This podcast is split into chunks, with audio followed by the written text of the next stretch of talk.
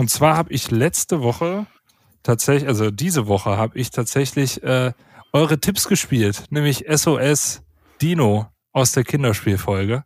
Und ich war tatsächlich massiv begeistert von diesem Spiel. Super, also ne? als Kinderspiel klasse. Also das Material ist super, es huckt direkt, hat auch eine angenehme Länge, wo, wo man jetzt sagt, das ist schon ein größeres Kinderspiel von der Länge, aber jetzt nicht zu lang. Und ähm, ja, es ist wirklich schön, auch kooperativ sich da abzusprechen, funktioniert super. Also äh, für die Arbeit bei mir ein, ein wirklicher, wirklicher Schatz und mein Klient wollte es auf jeden Fall nächste Woche auch direkt wieder spielen. Hm. Wie alt war dein Klient? Äh, der ist, glaube ich, acht tatsächlich. Okay. Ich hätte jetzt auch gesagt, ähm, ich würde es so ab sechs empfehlen. Ich würde, oder fünf, fünf mit Fitten und ab sechs. Ne, also dadurch, dass Ja, es kooperativ ist, kann man ja auch die Kinder gut an die Hand nehmen, aber das Material huckt halt. Und der Vorteil ist, glaube ich, später können die Kinder das auch unter sich spielen. Ähm, Ja, weil es du von hast ja- gut ist. Kannst ja den Schwierigkeitsgrad so ein bisschen variabel einstellen, Ja. je nachdem, was du dazu nimmst. Ähm, war bei uns eines der meistgespielten Kinderspiele gewesen. Ja, wollte ich hier nochmal erwähnen Ja, aus, der, ja. aus der letzten Freut Folge, bevor wir hier mit unserem absolut, ich würde sagen, der beste Mittwoch des Jahres bisher, ne? Wo wir zusammen gespielt haben. Definitiv. Von den Spielen. Das war, das, ich habe ja gesagt, das wird eine langweilige Folge heute. Ne? Wir haben zwei Spiele gespielt, wir fanden sie alle gut. äh, Ja. zusammen, zusammen, ja. ja Zusammen. Selten genug, dass das stattfindet und hat sich auch besonders angefühlt und waren noch Ich zwei. war aber skeptisch, muss Okay. ich ehrlich sagen. Mhm. Ähm, aber vielleicht starten wir jetzt erstmal mit dem Intro und dann geht's direkt los.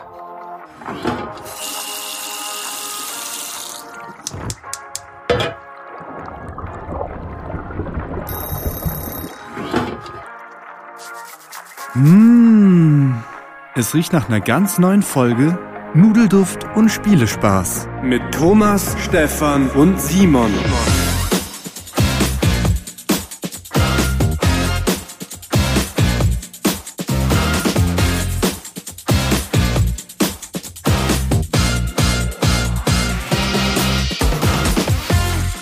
Ja, sollen wir mit dem ersten Spiel anfangen, was wir gespielt haben Mittwoch? Ähm, war, ein, war ein kleines Highlight. Ich muss sagen, ich war skeptisch bei äh, Last Light, ein sogenanntes 4X-Spiel im Weltraum-Setting, ähm, was so ja den, den Hook hat, in unter einer Stunde gespielt.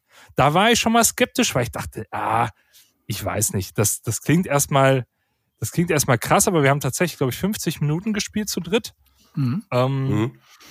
Ja, Man muss ja was auch sagen- da ein? Wir, wir sind ja auch, also ihr noch mehr als ich, äh, sind wir schnelle Spieler. Ja, das stimmt. Das Ähm, ist wahr. Ja. dadurch, dass man natürlich, ähm, also in diesem Spiel ist es ganz normal 4X-technisch. Wir entwickeln, wir erkunden, wir erforschen und wir ähm, kämpfen, wir erobern. Und ähm, es ist ein Rennen auf 20 Siegpunkte, was erstmal schon ein sehr cooler Mechanismus, finde ich, ist, ähm, dass es nicht über eine voreingestellte Anzahl an Runden geht. Und äh, wir kennen auch die Mecha den Mechanismus dieser Runden, äh, dieser Aktionsauswahl. Wir haben Karten, ähnlich wie bei Kutna Hora, und spielen die aus und führen die Aktion aus. Das machen wir aber quasi alle gleichzeitig. Das heißt, es äh, geht recht zügig, hat aber trotzdem echt Timing, äh, Timing herausgefordert bei mir äh, im Spiel. Ich habe am Anfang recht früh recht viele Siegpunkte gekriegt und plötzlich bin ich abge, abgestunken gegen den Stefan. Der hat plötzlich in einem Zug so viel Siegpunkte gemacht wie ich im gesamten Spiel und hat dann nachher den Sieg an sich gerissen. Es ist geil, dass du Kutna Hora als Referenz wählst. Ist, ja, also es hat Karten und man sucht aus denen aus simultan, größtenteils. Und ähm, das Stichwort, das Wichtigste war, glaube ich, dass es ein Rennen ist. Absolut. Man hat eben keine Zeit, sich da groß über die Map auszubreiten. Man muss sich ein Ziel suchen. Also es gibt schon mehrere Möglichkeiten, Siegpunkte zu bekommen. Aber äh, ich hatte zum Beispiel, ich brauchte zwei Runden zum Reinkommen und das war schon zu viel. Da war ich schon hinten dran Ja. und äh, kam da nicht mehr rein. Ne? Und äh, aber also von den Regeln her ist es zugänglich. Das will ich damit nicht sagen. Das lag eher an mir und daran, dass ich in solchen Spielen halt eher ne, Sandbox ist da ja mein Stichwort immer. Ähm, eher gucke, was kann ich machen? Kann ich mich da ein bisschen aufbauen? Bei dem nicht. Da muss man ran. Also es ist jetzt nicht so hoch strategisch, aber man muss auf jeden Fall schnell sein und es geht direkt rein in die Action. Na, die Besonderheit noch mal kurz hervorheben. Ähm, es suchen alle gleichzeitig ihre Karte aus, ihre Aktion, die sie machen. Und führen diese auch gleichzeitig aus, weil bis auf eine quasi das fast egal ist. Ne? Die einzige Bewegen und Angreifen, das wird dann in Spielereihenfolge gemacht, wenn das mehr haben. Und dadurch entsteht halt ein relativ schneller ähm, Spielfluss. Natürlich, das muss man auch bedenken, ne, das ist ein simples Spiel in Form simpel von, da ist keine komplexen Mechaniken jetzt dabei. Ne? Das ist recht schnell erklärt. Ja, genau. Also ne, ich hatte es ja tatsächlich zuvor eine Woche vorher auf der Arbeit schon mal aus Versehen gespielt. Und das hat sogar mit so einer Nichtspielerrunde sehr gut funktioniert. Mhm. Ähm, die waren da ebenfalls begeistert.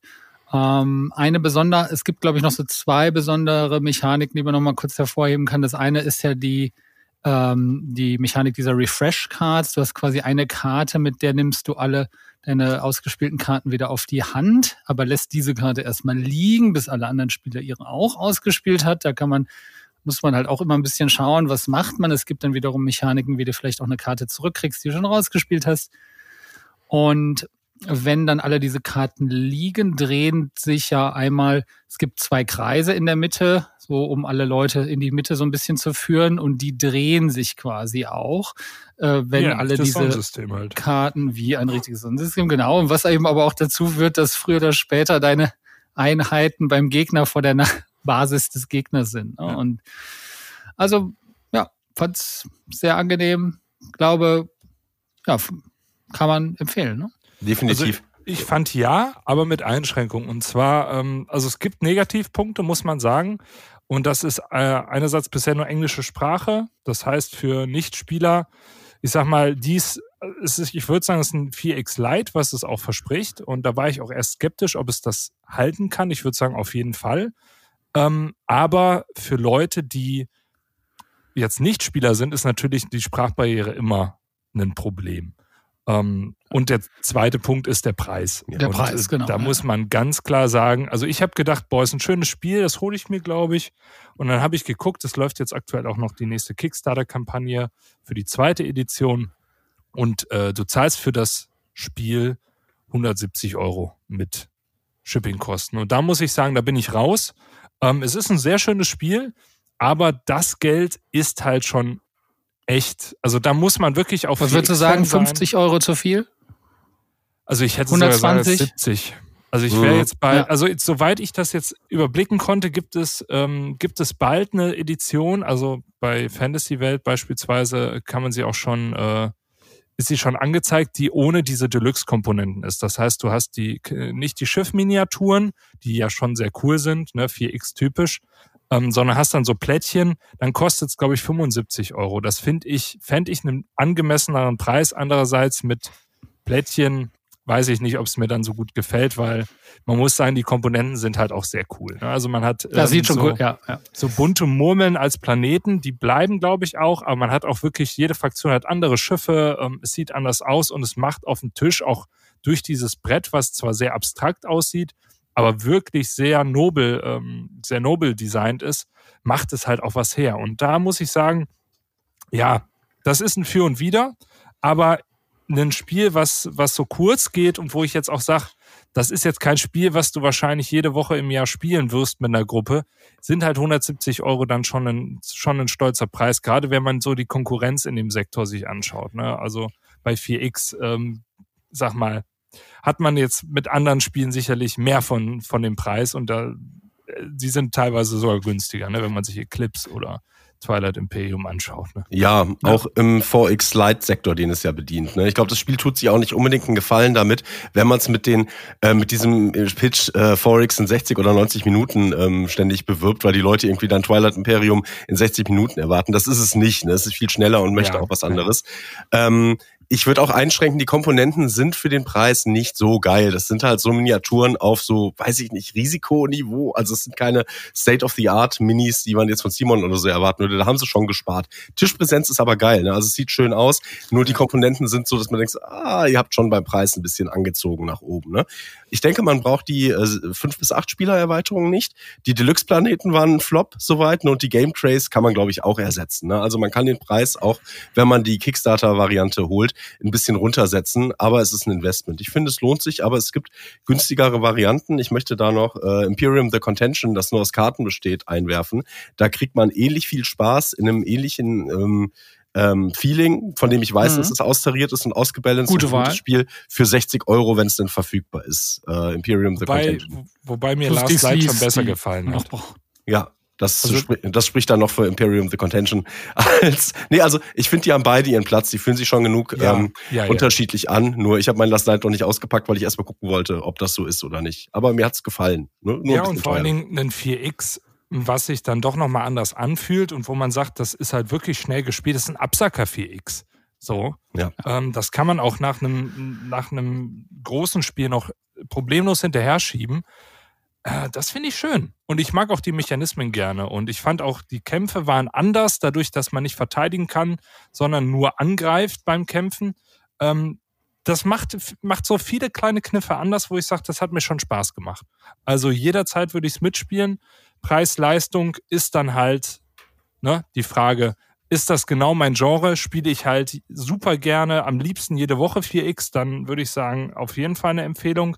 Habe ich noch nicht so viele 4X-Erfahrung, würde ich sagen, ist der Preis halt schon ein bisschen zu teuer. Ich hätte die große Sorge, als für mich als Negativpunkt noch, ist, dass es Leute geben wird, die gerne Eclipse, die gerne Twilight Imperium spielen, die das spielen und die sind enttäuscht, Ja. weil es zu leicht ist. Ne? Das sind wir drei, sind alle mittlerweile so in der, wir, wir schätzen die Zeit deutlich mehr vielleicht als früher. Ne? Also und und auch simple Spielkonzepte sind auch Sachen, die wir glaube ich, eher wertschätzen als vielleicht der typische 4X-Spieler. Also Ja, da sehe ich eine ja, große stimmt. Gefahr. Ne? Ja, das So. stimmt. Das- also wenn das- du, Also Das es ist kein eben, komplexes Spiel. Ne? Das muss jedem, bewusst sein. Ne? Das ist eine Andererseits gucke ich mir dann Twilight Inscription an, was ja auch komplett durch die Decke gegangen ist, auch von den Leuten, die Twilight Imperium gemocht haben. Und da ist Last Light definitiv das bessere Spiel, auch heruntergebrochen. Ne? Also Boah, ist, glaube ich, schwer zu vergleichen. ist schwer, ja, aber äh, ist es ja genauso weit entfernt fast von Twilight Imperium wie jetzt das Last Light. Beide sind ja eigentlich im Kern eigentlich nichts für die Leute, die Twilight Imperium jede Woche spielen. So. Ja, Twilight Inscription ist einfach ein ganz anderes Spiel. Ist halt ein Roll and Ride. Ja, aber das, was ich meine, ist, die, die Leute, die das gerne, die Twilight Imperium gerne gespielt haben, sind da schon drauf abgegangen, ne? Zumindest. Ja, die äh, sind beim drauf Kaufen. abgegangen, weil sie, weil sie dachten, das wäre jetzt Ja, ihr 4X Roll and Ride. Und das war halt dann, dann sind sie enttäuscht gewesen. Ne? Findest du, sie sind enttäuscht gewesen? Ich ja, weiß das noch, hat, also gefühlt war das so meine Resonanz, warst. dass die, Fand auch das. Lo- ja. Die TI-Spieler sa- gesagt haben, ja geil, hole ich mir und dann enttäuscht waren, weil, weil das ja nur ein Roll and Ride ist. Ja, fand gut. auch die Resonanz war gemischt dabei. So, also so. Ich fand's ja dachte auch nicht einfach schnell gut. weg. Ja. Aber ich, ich habe auch tatsächlich Schande über mein Haupt auch noch nie Twilight Imperium gespielt. Ne? Also meine Gottes 4X-Erfahrung, ja, sorry, ich, äh, wenn du es mir erklärst, gerne. Ähm, Ja, erklären kann ich es dir gern. Das kein Problem. Spiel nicht. Nein, aber äh, also ich habe 4X-Erfahrungen, halt, ich habe auch ähm, Eclipse und so gespielt, aber ich fand auch Last Light hat mir schon Spaß gemacht. Ja, so als Abschluss. Gut. Ja. Machen wir direkt weiter mit dem, was wir danach gespielt haben. Können wir machen. Ein weiteres Highlight, für Weil- mich sogar noch ein Tick mehr Highlight tatsächlich. Ja, für mich auch. Für mich auch. Genau. Soll ich das vorstellen? Ja, Gerne. bitte. Ja gut, wir haben von Martin Wallace Bloodstones ähm, gespielt. Der Stefan ist einer der Glücklichen, die den Kickstarter bereits ähm, erhalten haben. Das ist ein Area Control Dudes on a Map Wargame, ähm, das vor allen Dingen in, erstmal, wenn man den Karton aufmacht, durch seine Komponenten besticht. Es ist Dieser dort, Turnbeutel. also das ist das Geilste, dass da ein Turnbeutel beigelegt ist, wahrscheinlich nur im Kickstarter, wobei das Spiel auch nur über Kickstarter zu beziehen war ähm, oder Gamefound, was es war. Äh, da ist ein Turnbeutel drin und da kann man alles reinpacken. Warum passt alles in den Turnbeutel? Na, weil die Spielbretter, die Maps sind Stoffdecken, relativ feste Stoffdecken. Äh, Farben darauf sehen sehr schön aus. Mhm. Ähm, ähm, Knicke, Falzen darauf, die äh, haben uns dabei nicht gestört. Also es hat alles gut funktioniert. Und die äh, Truppen sind alle in schönen, samtartigen Beuteln drin und bestehen aus so Keramik, Kunststoff ähm, nachempfunden, so wie Azulplättchen. Sind die vergleichbar? Habe ich gerade nicht so im... Ja, im stimmt. äh, Ja, äh, Ja, ist ein guter so Vergleich. in, in der Art, ne? Und ähm, es sieht alles fantastisch aus. Das heißt, uns das ganze Gameplay läuft über die Plättchen, die wir aus dem Beutel ziehen. Wir ziehen uns praktisch eine Hand aus diesen Plättchen und können uns dann aussuchen, was wir mit denen machen. Das heißt, das sind praktisch Multi-Use-Karten oder Multi-Use-Plättchen in dem Fall, ähm, mit denen wir einerseits Truppen bezahlen, andererseits stellen die Plättchen aber selber auch die Truppen dar, die wir aufs Brett bringen können. Und ähm, so breiten wir uns über die Map aus. Wir bauen Dörfer, Zitadellen, Burgen und ähm, versuchen über Area Control Punkte zu bekommen. Es gibt zwei Wertungsrunden, in denen man ähm, fürs Area Control Punkte für seine Dörfer bekommt. Und ansonsten ist das Spiel absolut nicht auf Turtling ausge äh, ausgelegt, sondern auf Aggressivität. Denn man bekommt Punkte für Kämpfe gegen Gegner und zwar abhängig davon, das finde ich ganz nett, so von der Motivation her, wie viel Gegnerplättchen in der gegnerischen Armee drin sind. Also wenn man mit zwei Leuten, äh, zwei Truppen, vier Einheiten angreift, dann äh, ne, viel, äh, viel Feind, viel eher, dann äh, kann man bis zu vier Siegpunkte bekommen äh, oder bekommt man vier Siegpunkte nach dem Kampf dafür. Ne? Die Fraktionen sind alle asymmetrisch, aber nett asymmetrisch. Das heißt, die haben alle so eine Spezialfähigkeit, ähm, die jetzt aber erstmal äh, jetzt in der ersten Runde nicht so spielentscheidend sich angefühlt hat, aber schon merkbar war.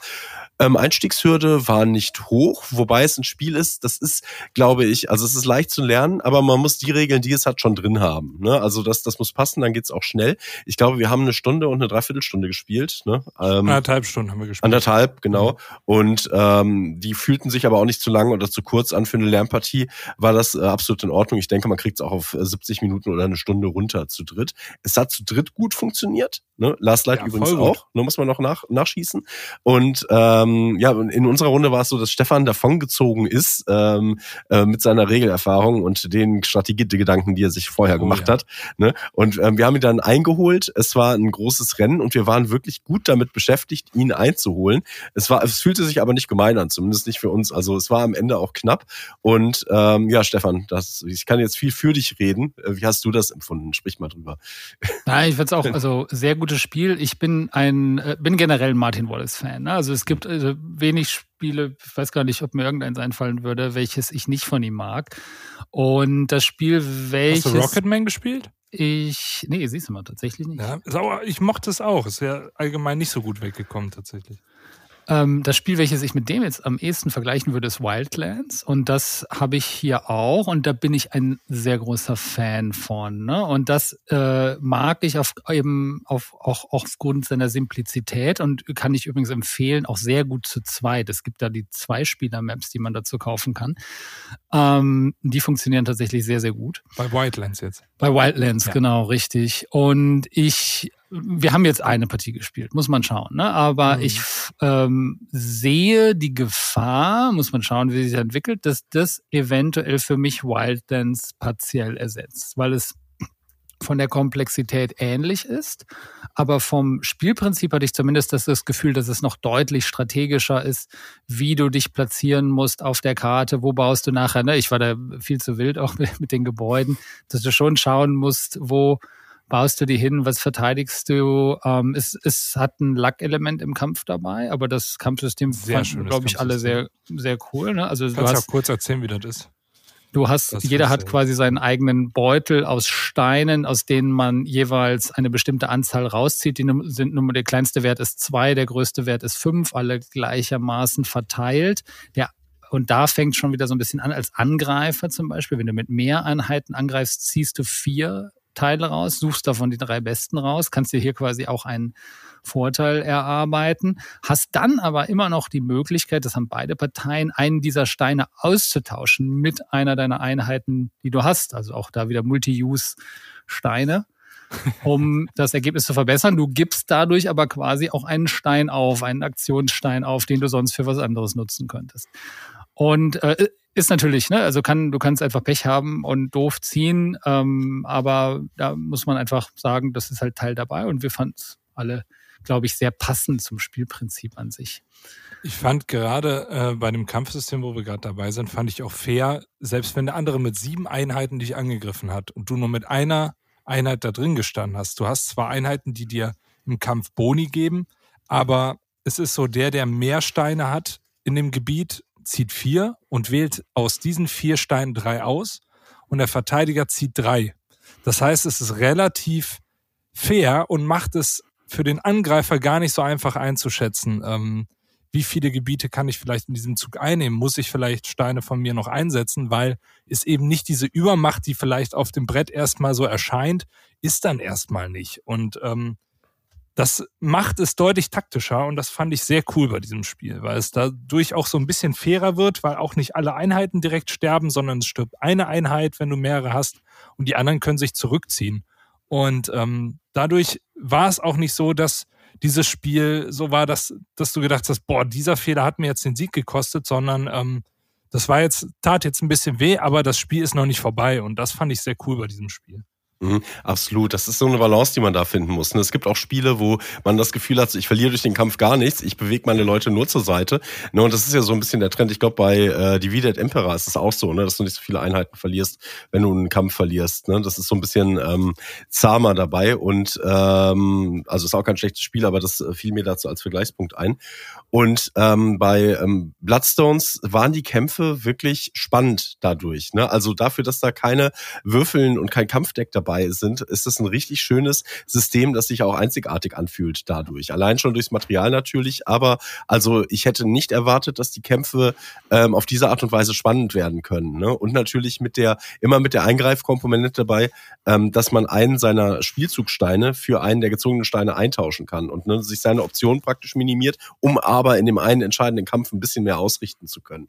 Ne? Und äh, das finde ich sehr nett. Auch, dass man für das Einnehmen fremder Dörfer auch Aktionen in seinem ähm, ähm, Spielzug ähm, opfern muss, das ist auch so eine Überlegung. Ne? Also vermiese ich Stefan jetzt den Tag und nehme seine Dörfer weg, habe aber dazu in der nächsten Runde nichts mehr zu tun. Ne? Das ist so eine, das, ich, ich mag einfach solche Überlegungen. Ne? So, ja, ich kann jetzt fies sein, aber das kostet mich auch. Und dann sitze ich da halt mit zwei Steinen und so als Sitting Duck und äh, kann dann nichts mehr machen. Ich fand das klasse. Ich habe, wir haben ja nach dem Mittwoch gesagt, so wir könnten nächsten Mittwoch genau die gleiche Runde nochmal spielen. Das ist auch selten, ne? dass man bei den Spielen verbleiben möchte. Ja, und im Bloodstones ähm, womit ich es ein bisschen vergleichen würde, vom Komplexitätsgrad her und vom Feeling her, ist äh, Small World tatsächlich. Das ist ja jetzt erstmal so Small World, Einsteigerspiel, hör was.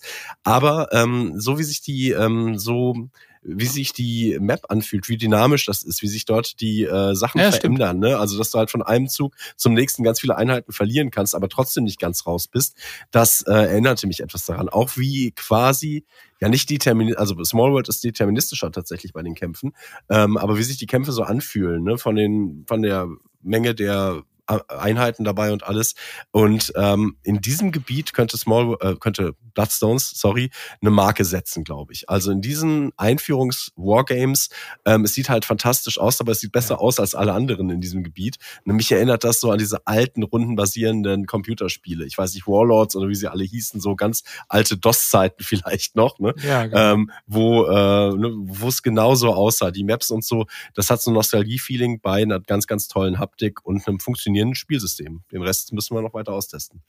Ja, ich würde auch sagen, austesten ist wichtig, aber ich kann auch sagen, als jemand, der Area Control nicht, nicht gut kann und auch nicht gerne spielt, häufig, ne, ähm, hat mir das trotzdem sehr gut gefallen. Ich bin jetzt auch dabei, ich hoffe, ich kriege jetzt eins.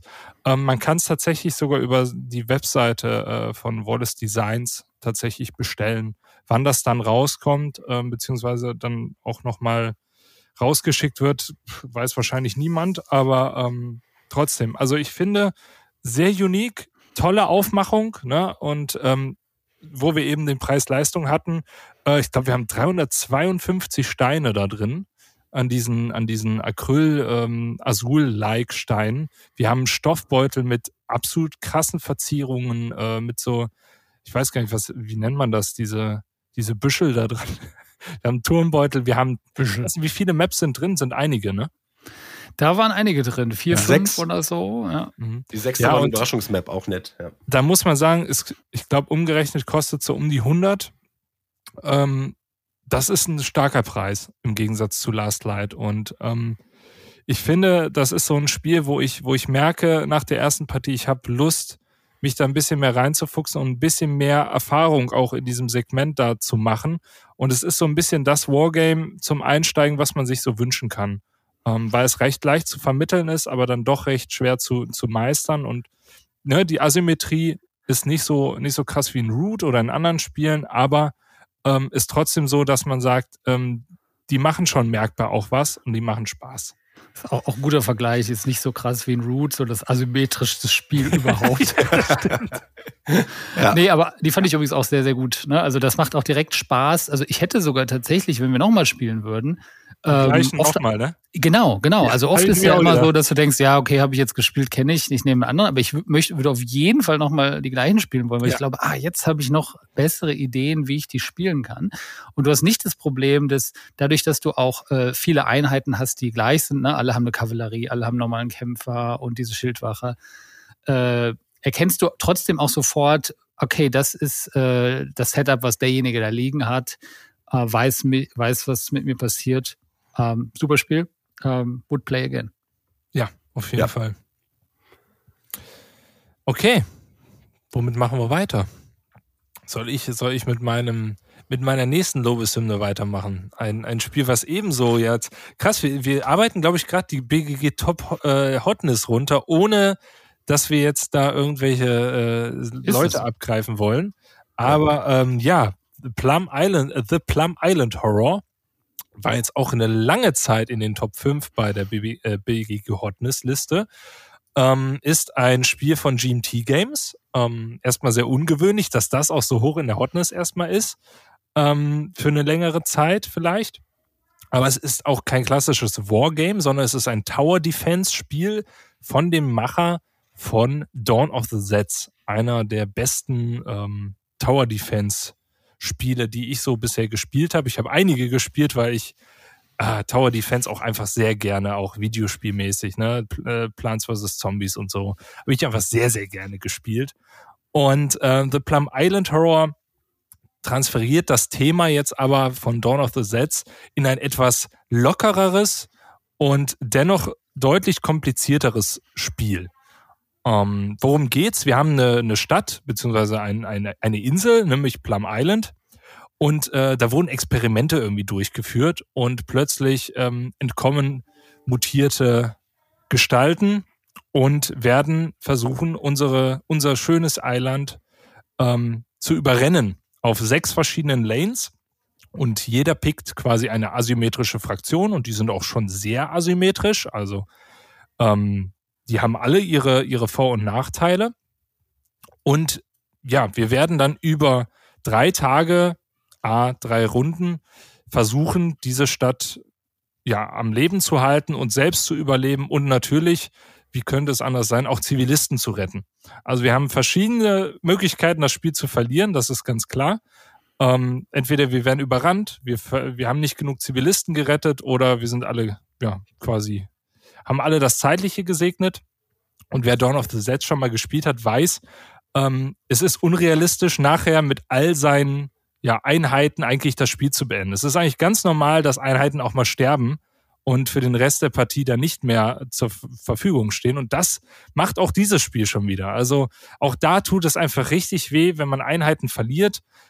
Es hat ein, ein Glückselement, das muss man auch dazu sagen, ähnlich wie bei Dawn of the Sets, ähm, mit Würfeln, wo man dann ja quasi Treffer einstecken oder ähm, abblocken kann oder ähm, kritische Treffer machen kann. Wir haben Nahkampf, Fernkampf, wir haben zig Tokens für alles Mögliche. Es gibt Molotow-Cocktails, die man finden kann. Man kann äh, Pistolen finden. Jeder äh, hat auch eine andere Art und Weise, wie er vielleicht kämpfen kann. Und ähm, es ist komplex, aber es ist nicht so, dass ich sagen würde, GMT-mäßig komplex. Also es ist von einem Niveau eher auf einem niedrigen Expertenniveau und ähm, die Regeln fand ich eigentlich auch ganz gut geschrieben. Um, ich kann das Spiel auch gar nicht groß jetzt weiter um, umreißen, äh, was, die, was die Mechaniken angeht, weil es wirklich sehr umfangreich ist. Vielleicht noch so zum allgemeinen Ablauf. Wir haben einen Beutel und da sind unsere Scheiben drin und die von den Gegnern und es wird quasi zufällig ausgelost, wer als nächstes dran ist, was ich auch einen sehr coolen Mechanismus finde. Und manchmal tut's natürlich weh, wenn dann ähm, ja die Gegner dreimal hintereinander dran sind und wir dann auf unsere Züge warten müssen. Aber genau das muss man eben einkalkulieren. Und es sieht fantastisch aus. Es hat wirklich einen, einen witzigen Humor dabei. Also es gibt zum Beispiel, äh, es gibt auch so, so Riesen. Mobs, äh, wie zum Beispiel so ein infizierter Sasquatch oder einen, einen Riesenadler, eine Riesenhornisse. Und ähm, es lebt sehr viel auch über den Humor auf den Karten. Also wir können zum Beispiel den, den Athle- Athletic Club spielen.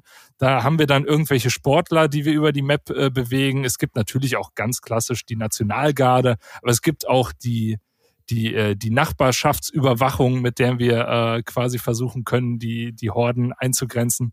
Und auch die Events, die wir ziehen, ähm, da zieht sich auch ganz viel Humor mit drin. Also wir können irgendwelche TV-Celebrities, die da nackt rumlaufen, äh, irgendwie äh, versuchen zu, e-, zu evakuieren, ähm, die plötzlich auftauchen. Äh, es gibt irgendwelche Yoga-Damen, die während äh, währenddessen Quinoa essen und also es wirklich es strotzt so vor witzigen Ideen in diesem Spiel und es macht richtig Laune. Ich hab gehört, es soll ein bisschen zu leicht sein. Ich kann das nicht bestätigen. Wir haben bisher dreimal gespielt. Nee, ich glaube, wie, nee, wir haben es schon fünfmal, glaube ich, gespielt. Ich gucke gerade nach.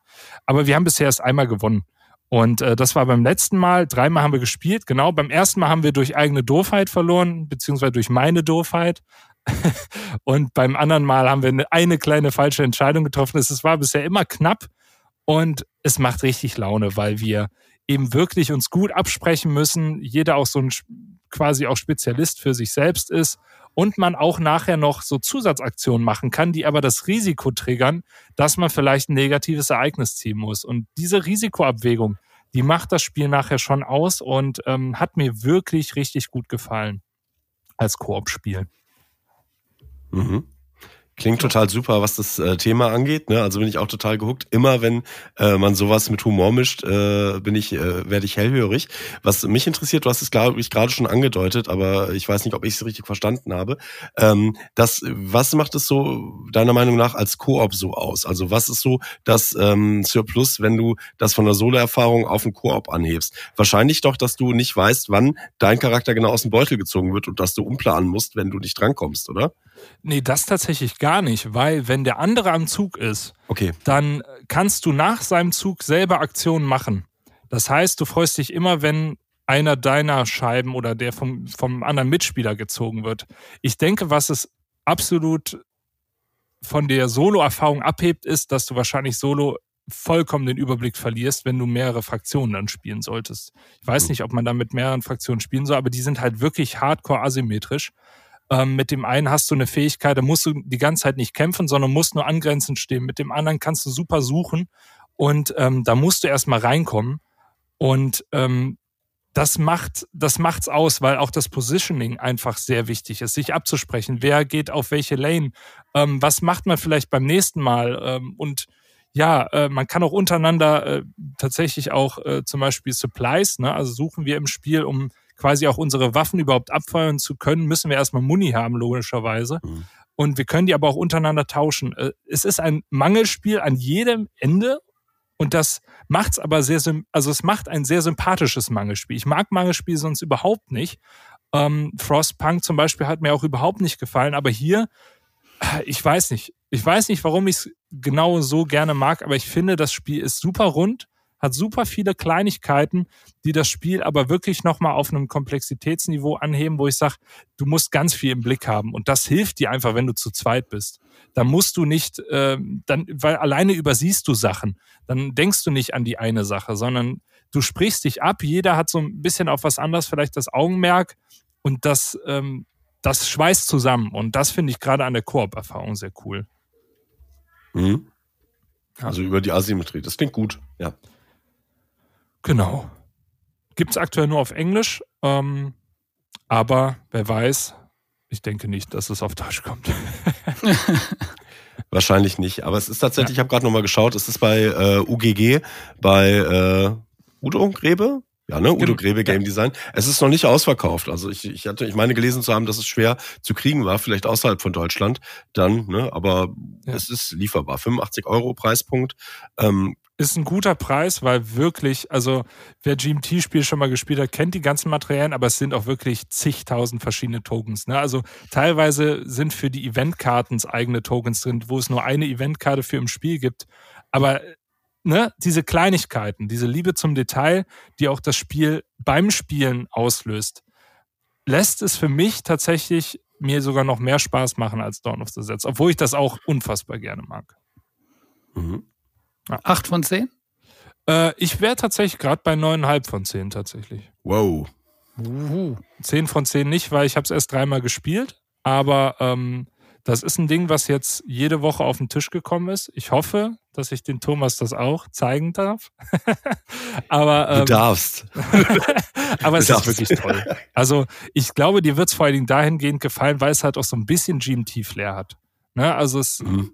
es ist so, ähm, man, ich denke mir so, ja, es macht voll Sinn, dass GMT sich das geholt hat. Ne? Und äh, ja, also ich bin mal gespannt, ob es da, ich meine, eine Erweiterung ist schon gefühlt in der Mache, habe ich irgendwie mitbekommen.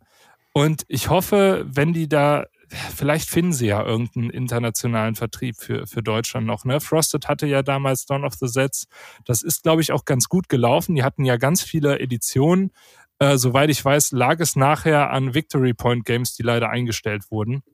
Hatte ich, glaube ich, mal mit Ben drüber gesprochen, äh, weswegen das halt nicht mehr aufgelegt wird. Aber ich denke mir so, eigentlich wäre das genau so ein Ding. Ist die Frage, ob GMT das auch macht. Keine Ahnung. Ne? Die sind ja sonst bei Udo Grebe. Wie gesagt, mit viel englischer Sprache, das muss man wissen. Äh, Diepel regelt. Es ist halt auch viel Humor dabei, aber ähm, jetzt auch nicht überwiegend. Also es ist jetzt nicht so, dass man die ganze Zeit beim Spiel lacht, sondern es ist in erster Linie ein ernstes Tower Defense Spiel mit Witz. So. Genau. Cool. Ja. Ja, ich bin ja immer Koop-Muffel, aber ich werde nachher noch ähm, erzählen oder vielleicht auch gleich, wobei Stefan ist eigentlich dran, ähm, dass ich meine Muffeligkeiten bei bestimmten Sachen äh, überdenke und bin natürlich offen, das morgen auszuprobieren. Das klingt echt gut. Ja. Genau. Es dauert lang, also drei Stündchen kann man für die Erstpartie einplanen, denke ich, aber das lohnt sich. Außer man verliert früh. Dann braucht man nicht so lang.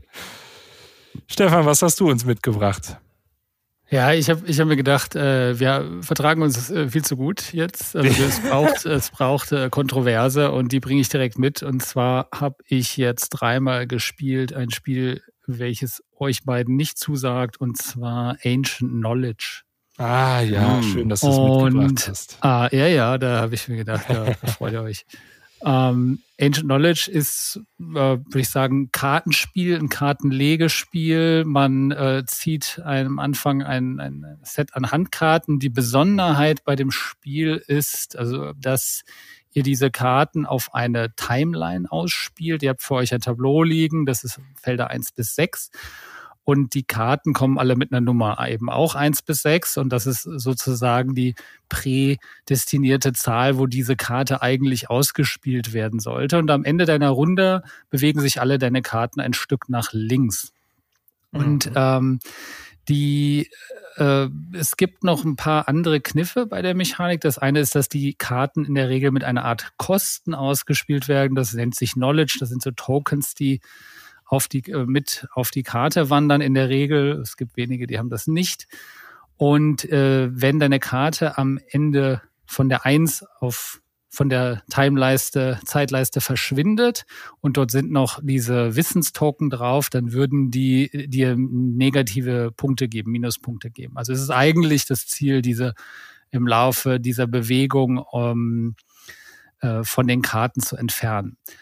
Das Sympathische an dem Spiel für mich ist generell, das ist halt ein sehr starkes Mechanikspiel. Ne? Die Thematik bei dem Spiel ist eigentlich nicht vorhanden. Ne? Da sehe ich schon Kopfschütteln. Das ist ja zwei Sachen, die ihr, glaube ich, beide auch sehr immer zu schätzen wisst. Aber für mich ist das manchmal durchaus okay, hier wirklich das mechanische Puzzle zu haben. Und genau ist, das ist das Spiel nämlich. Und da hast du nämlich allein schon die Karten, das sind so Multi-Use-Cards. Ne? Du kannst also ohne, dass sie jetzt vielleicht so in dem eigentlichen Sinne mit verschiedenen Funktionen drauf, aber du kannst die Karten generell ausspielen, du kannst die Karten dafür nutzen, um dieses Wissen von den anderen Karten zu entfernen.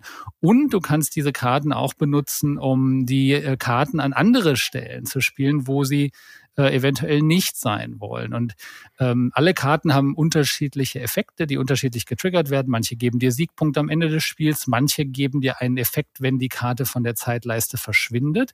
Das sind dann oft Karten, die vielleicht eine 5 haben. Also die sind, das dauert, bis die dann diesen Effekt auslösen. Die willst du dann vielleicht weiter vorne spielen. Und dann gibt es wiederum andere Karten, die geben dir jede Runde einen Effekt. Die haben dann aber vielleicht eher eine Eins oder zwei auf der Zeitleiste, sind relativ schnell wieder runter von der Zeitleiste. Und die möchtest du dann vielleicht durch irgendwelche Tricks auch weiter hinten in deiner Zeitleiste hinspielen. Dazu gibt es noch ein paar andere Sachen. Du kannst dir Upgrades kaufen. Du, es gibt ein paar ähm, äh, was sind das Erfindungen oder so auf so einem Shared Board, welches man sich teilt, äh, ähm, wenn man kaufen kann.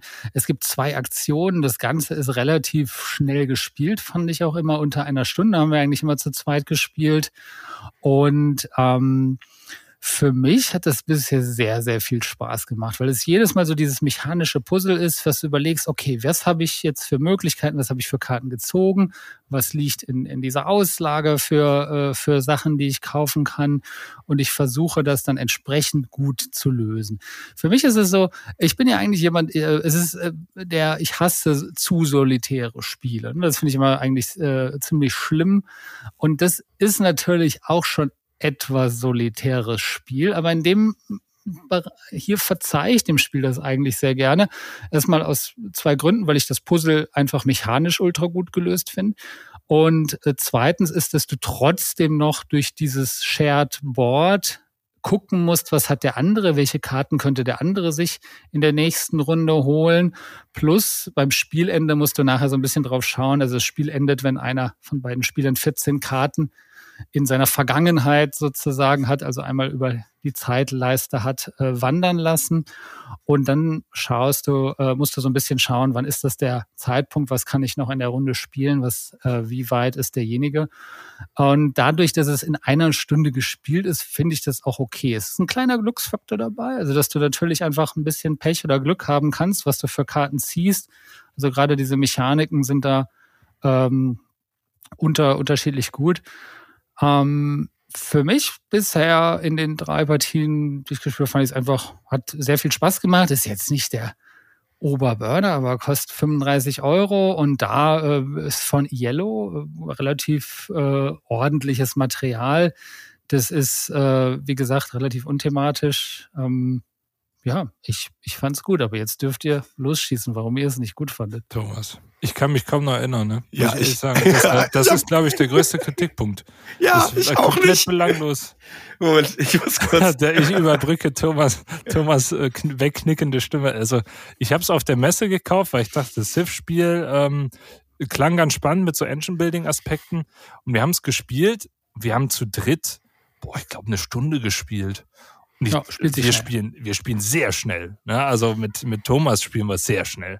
Und ich dachte so beim oder wir dachten alle so beim Spielen, es war leise, also es war gar keine, was heißt keine Stimmung, ist logisch, ne? Jeder puzzelt so vor sich hin. Ja. Und nach der Stunde waren wir alle so, puh, so, ist auch schön, dass das jetzt vorbei Schön, war. vorbei. So, und dann kann Ja. ich das auch direkt auf meinen Auszugsstapel legen. Ich kann gar nicht großartig begründen, warum ich das Spiel schlecht fand. Ich war total überrascht, wie die Bewertungen am Anfang waren von diesem Spiel, weil wir sprechen hier von einer, ich glaube, 8,0, 7,9, irgendwie sowas hatte es nach der Messe, nach den ersten Bewertungen. Ich dachte, bin ich eigentlich, bin ich, bin ich der Einzige, der das schlecht findet? Und jetzt mittlerweile hat es sich so bei einer 7,3, glaube ich, eingependelt. Und also ich fand es, also für mich war es jetzt eher so eine 3 von 10, muss ich sagen. Oder eine, nee, ich habe es als 5,5 von 10 eingetragen. Okay. Siehst du, aber so, so schlecht kann ich mich an dieses Spiel erinnern.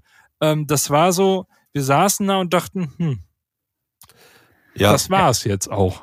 und wir hätten ihm gerne eine Chance gegeben, weil wir mögen ja kurze Civ-Spiele. Nur ist ja. Ja. diese Nische auch ein bisschen speziell durch Innovation besetzt. Ne? Natürlich nicht diese, diese Art Spiel, sondern einfach kurzes Civ-Spiel. Es will ja gar kein. Civ-Spiel sein. Ne? Ja, Das aber ist ja, Innovation ist ja auch nicht so ein klassisches Civ-Spiel. Ich Also weiß. muss die schon ein bisschen vergleichen von der Thematik. her. Die sind beide nicht super thematisch, ne? aber es hat sich gezogen irgendwie. Mhm. Also für mich war das Spiel irgendwie gefühlt eine halbe Stunde zu lang von der Stunde. So. Ja, und es sieht gut aus dabei, nur, also Ja. wirklich, ne, der, Faktor ist, ich habe auch alles davon vergessen, was jetzt zur Thematik Vergessen des Spiels passt. So, Ja. ne? Also es ist so, als hätte man die Spielschachtel wie so eine Karte dann am Ende vom Tisch geslidet. So, also ich kann dir auch keinen Moment aus diesem. Spiel nennen. Ich kann dir keinen nennen. Ich weiß auch nicht mehr, wer gewonnen hat. Ich weiß nichts mehr von diesem Spiel. Und das ist schlecht. Das ist ein paar Monate raus. Und ich, so ging es mir schon, glaube zwei, drei Wochen danach. Ja. Ja. Und damit ist das äh, Spiel das vielleicht, was es sein möchte, eine Meditation über Erinnern und Vergänglichkeit. Geil, ja. ich glaube, ja, ich glaub, du tust dem Spiel da schon um. Also ich, Das also ich finde sein. immer, ich finde immer, man muss schon gerade in der heutigen Zeit, weil die Mechaniken, die sind schon echt gut gemacht. Das passt alles gut zusammen, also wie, wie das funktioniert, wie du da dein Puzzle lösen musst. Und es ist auch nicht mehr als das. Ne? Es ist quasi ein, ein, ein, ein Spielmechanik-Puzzle, was du, was du auch im Idealfall nur zu zweit spielst. Und natürlich, ne, das ist nicht hohe Interaktion, ähm, ne, so wie aber auch viele Euro-Games halt sind in dem Bereich. Ne? Das ist ja oft, oft, oft der Fall. Ne? Auch, so, auch so ein Eichenova. Und das, äh, da spiele ich nämlich lieber so ein Ancient Knowledge als quasi ein Eichenova, wo ich dann drei Stunden spiele oder wie auch immer äh, da dann noch Pech habe am Anfang beim Kartenziehen und, und äh, das, das ist dann die ganze Zeit hinterher rennst und hier ist es dann wenigstens schnell vorbei und es ist für mich Das ist, fasst es gut zusammen. Hier ist dann wenigstens ja. schnell vorbei. Ist aber ist doch eine schöne Karte zu ziehen. Simon, du würdest das doch lieber als Eiche Nova spielen, oder? das ist richtig, ja. Das, ist auch, ich würde alles lieber als Eiche Nova spielen. Das ist jetzt nicht das Thema. Aber auch dieses schnell vorbei, es hat eine Stunde gedauert. Das ist nicht schnell. Also, das ist nicht schnell. Es gibt so viele gute Spiele, die, die schneller sind als Engine Knowledge und die mehr mechanisch bieten. Find ich also ich finde, es hat genau die richtige Länge. Ne? Also wenn du es zu zweit spielst, ist es genau, opt äh, es ist, ist nicht so lang. Was ich gerade ja meinte, ist dass ja, dass du ja bei äh, einem Archinova so viel Pech haben kannst äh, am Anfang, dass du jetzt ja, schon ja nach, nach einer halben Stunde oder so weißt, ja, das wird schwierig, weil irgendein anderer dann doch die gute Combo hatte und du nicht und du jetzt eigentlich drei Stunden lang spielen musst und äh, schlechte Karten hast. Ne? Ich, weiß, ich weiß nicht. Also ich, ich ich, wie gesagt, ich hatte auch negative Punkte an diesem Spiel. Ich kann mich nur nicht erinnern. Das so. ist schlecht für die Diskussion. Das ist super, ja, das ist super schlecht für das Spiel. So. Das ist super hm. schlecht. Ich glaube aber auch, dass das ein Spiel ist, was euch, also das ist generell ist, nicht euer vergessen. Spiel, ne? Doch, eigentlich schon. Engine Building äh, und und äh, ist ja kein Engine Spielmechanik Puzzle, klar wäre das was. Aber okaye Spiele reichen nicht mehr aus. 2023. Also meins war es nicht, ne? Dieses Solitäre dabei, wenn du weißt, du könntest auch Innovation spielen, ne? wo du den ja. anderen einen reinwürgen kannst okay. und ähnliche äh, mich, äh, thematische Beats praktisch ansprichst. So, ne? Ich weiß aber auch gar nicht, und da müssen wir vielleicht auf die, auf die äh, normale Diskussionsebene zurückkehren, womit ich es vergleichen würde. Also vielleicht ne, ist es tatsächlich, Stefan, so, dass es da eine, eine Lücke ausfüllt, die momentan nicht so gut besetzt wird. Ne? Also ähm, ich kann gar nicht sagen, ne, wir haben ja neulich äh, mal äh, Moon gespielt und da dachte ich, ja, hier Drafting It's a Wonderful World. Ne? Also da hatte ich direkt einen Vergleichspunkt, wo ich sagen würde, mhm. die könnte man miteinander vergleichen. Bei Ancient Knowledge weiß ich auch gar nicht, was es sein wollte und vielleicht ist das gut für das Spiel. Also vielleicht macht das wirklich was Eigenes. Weiß ich nicht. Ja. Ich habe auf jeden Fall viel, viel Spaß gehabt in der dritten Partie und freue mich auch auf die vierte. Ich gucke, wir, wir, wir sprechen uns in einem Jahr nochmal und dann gucken wir mal, wie, wie ich, es darüber aussieht. Weil ich, ich, also meine These ist, dieses Spiel, Spiel 24, du wirst es auf keinem einzigen Tisch mehr sehen. Ist meine These. Und ja, ja das wirst du ja Provokantes auspacken, dass die Mehrheit spielt, ist ja äh, kein nee. Maßstab für uns. Aber ja, ähm, aber gute Spiele halten sich auch über den Jahrgang mich, hinaus. Frag mich noch mal am Ende. Also Plum Island glaub, also beispielsweise definitiv. So, das wird nächst, wird auch noch weiter nächstes Jahr auf den Tisch kommen, immer wieder. Aber Ancient ja, ja, genau. Und ich habe jetzt, ich, aber Moment, Moment, jetzt muss man aufpassen. Ich habe jetzt nicht gesagt, das ist eins der besten Spiele des Jahrgangs. Okay, okay. Das war jetzt nicht meine Aussage. Was wäre denn deine aber gesagt, boah, also ich würde auch sagen, so eine 7 von 10. Momentan vielleicht irgendwann mit, mal schauen, was passiert. Ne? Lass, lass mal mhm. ein paar Spiele mehr spielen. Aber das ist kein schlechtes Ding. Das ist kein schlecht designtes Spiel. Da bin ich mir Nein, ziemlich sicher. Ne? Das, das ist nämlich und das hat von den Mechaniken ist das cleverer designt als manch anderes, was einem sonst begegnet bisher. Und das wenn du weißt, was du willst, du hast hier einfach ein Puzzle, was du für dich einigermaßen solitär mit ein kleines bisschen Interaktion lösen möchtest in einer Stunde mit diesen Kartenmechaniken, äh, wenn dir das zusagt, dann ist das auf jeden Fall eine gute Wahl. Wie gesagt, kriegst du für 35 Euro sehr schönes Material. Finde ich, ist jetzt erstmal genau das ist es. Ne? Also ein solides Spiel. Und du hast natürlich recht, ne? Wir leben in einem Zeitalter, wir werden zugeschissen mit Spielen. Äh, du hast, äh, man kommt nicht mehr hinterher, irgendwas zu spielen. Das ist die Frage, will man es trotzdem spielen? Ne? Aber das, dafür ist ja auch der, der Podcast hier da, dass wir sagen, ne, haben wir gespielt, wissen ja. das, ne? ist solid. Es, ist, es ist solide und Ja, ich, wir werden, wir drehen uns im Kreis. Also ich, ich werde mit diesem Spiel nicht warm. Ich glaube, der Preispunkt ist schon ein positives Ding. da wäre jetzt noch was Nettes über das Spiel sagen. Ich Ja. habe übrigens 40 auf der Messe gezahlt. Auch das wieder sehr nett von Yellow. Ja. Nächstes, lass mal nächstes Spiel. Ja, es ist aber ungerecht, wenn ich jetzt das nächste sage, ähm, in das nächste bin ich schockverliebt und ähm, es hat mir gezeigt, wie doof ich bin. Ähm, jetzt sind wir wieder dabei, das Spiel der Thomas sagen, wie doof ich bin, aber anders. Und zwar doof, weil ich die ganze Zeit auf irgendwelche Kickstarter suche, wenn das Gute doch so nahe liegt. Ich habe ein Spiel aus der Top 100 gespielt, aus der Top 50 sogar. Das gibt es seit vier Jahren und äh, ich war einfach so doof und habe das übersehen, weil ich dachte, das Thema sagt mir nicht zu und habe nicht verstanden, worum es thematisch ging. Äh, Simon war dann derjenige, der letzte Woche gesagt hat, Thomas, spiel das, das ist was für dich. Und die Rede ist von äh, Pax Pamir, zweite Edition. Und ja, verdammt, das äh, war mein Spiel. Ich äh, habe mir das nach der ersten Runde, die wir da gespielt haben, sofort geholt und mich so ganz kindisch darüber gefreut, so das ist so günstig, das ist nicht so scheiße teuer wie Kickstarter. Ich hole mir noch ein Insert dazu und die Metallmünzen bestelle ich mir auch noch aus dem Ausland. Was soll's?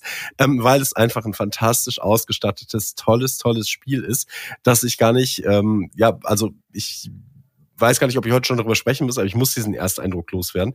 Wir haben eine Viererrunde gespielt mit ähm, drei Leuten am Tisch, die alle eurolastiger unterwegs waren als ich. Und äh, ich dachte die ganze Zeit, Warum haben die alle am Tisch so viel Spaß? Das ist genau mein Spiel hier, was wir machen. Worum geht es also? ähm, Pax Pamir äh, spielt in äh, Afghanistan des 19. Jahrhunderts, eine Zeit, in der ähm, Großbritannien und Russland sich um das Gebiet gekebbelt haben äh, und die Afghanen, die dort lebten, irgendwie im Kreuzfeuer waren, mit ständig ähm, ähm, shiftenden, mit ständig sich veränderten ähm, Allianzen und Gegebenheiten in der Gegend. Und das Spiel ähm, behandelt diese, diese Konflikte eher indirekt. Wir spielen irgendwelche, ja, regionalen ähm, Clan-Lords quasi und ähm, haben immer ähm, sich verändernde Loyalitäten. Das heißt, wir können zu den Briten halten oder zu den einheimischen Afghanen oder zu Russland. Und das können wir eigentlich äh, spontan relativ ändern durch das Spiel hindurch. Das heißt, Pax Pamir ist eigentlich eins von den Spielen, ich habe neulich schon mal darüber gesprochen, dass ich ja liebe, Spiele, wo man keine festgelegten Fraktionen hat. Und da kann man die ändern. Und man kann auch, wenn man es schafft, ähm, heimlich in der Wertung einer dieser drei Fraktionen vor den anderen davon äh, zu ziehen, kann man dieses Spiel in 20 Minuten beenden. Das ist genial. Ne? Ähm, und was machen wir sonst? Ähm, es gibt eine Map des Landes, übrigens auf einer fantastischen, schön bestickten Stoffmatte, die eben aussieht, als würde sie von daher kommen. Sowieso das Spielmaterial, es ist alles jetzt ohne. Orientalismus, ne? also wirklich geschmackvoll und wirklich historisch, ja, soweit ich das beurteilen kann, ne? aber wirklich jetzt nicht so ähm, kitschig oder äh, mit einem westlichen Blick ähm, darauf gestaltet, sondern wirklich angemessen. Ähm, sieht es alles toll aus und äh, es gibt diese Stoffmatte, auf der können wir praktisch ähm, ähm, durch Kartenaktionen ähm, Armeen der drei Fraktionen reinbringen, die in einzelnen Gebieten stärken und dadurch unsere eigene ähm, Position stärken, solange wir einer der drei Fraktionen gegenüber loyal sind. Ne? Also wir versuchen uns bei denen einzuschleimen, wir versuchen der Position zu stärken und äh, es gibt dann drei bis vier, glaube ich, Wertungsrunden und es ist nicht ganz klar, wann gewertet wird. Ne? Also das heißt, ähm, es gibt so einen dynamischen Kartenmarkt und die Wertungskarten kommen von rechts in den Wertungsmarkt und rücken dann immer weiter nach vorne durch. Wenn sie vorne ankommen oder jemand die Wertung praktisch kauft und selber auslöst, dann wird gewertet. Ne? Und dann wird halt geschaut, ähm, haben die, äh, sind die Briten überhaupt in der Wertung drin? Ne? Wer hat da wie viel Einfluss? Oder ist jemand davongezogen und so weiter? Und nach den Wertungen wird alles wieder resettet, ne? Sand der Geschichte drüber und alles geht nochmal neu los. Und ähm, es ist ähm, ja von, den Aktionen, die man im Spiel hat, ist es eigentlich relativ simpel. Man hat zwei Grundaktionen und die anderen Aktionen kommen wie, jetzt muss ich nochmal Innovation erwähnen, wie bei Innovation über die Karten dazu. Das heißt, wir nicht so abgefahren natürlich, aber durch die Karten, die wir uns aus dem Markt holen, ähm, kriegen wir Bewegungen dazu oder Steuereintreiben in den unterschiedlichen Ge äh, Gegenden. Die Karten sind immer an die einzelnen Gegenden gekoppelt und das heißt, und das ist auch so genial, ähm, die Karten, die wir haben, dadurch bringen wir zum Beispiel Bevölkerung, also Volksstämme in die einzelnen Regionen. Und ähm, wenn jemand den Volksstamm angreift oder die Karte, verschwindet das jeweils andere. Das heißt, die Lieder sind praktisch an die äh, Stämme auf der Map gekoppelt und ähm, die Karten, die außen dran liegen, die können durch Spione, durch äh, Assassinen praktisch auch angegriffen werden. Und ähm, unsere Kartenauslagen um den Tisch herum bilden praktisch so einen Ring, über den sich die Spione dann bewegen. Das heißt, wenn ich bei mir vier Karten liegen habe und zum Nebenmann möchte, dann muss ich meinen Spionen, die oft bei mir vielleicht starten, ähm, irgendwie vier Bewegungen bis zum Nebenmann ermöglichen. Und sowas finde ich ja genial, wenn aus Spielkomponenten praktisch äh, ein Spielfeld äh, entsteht.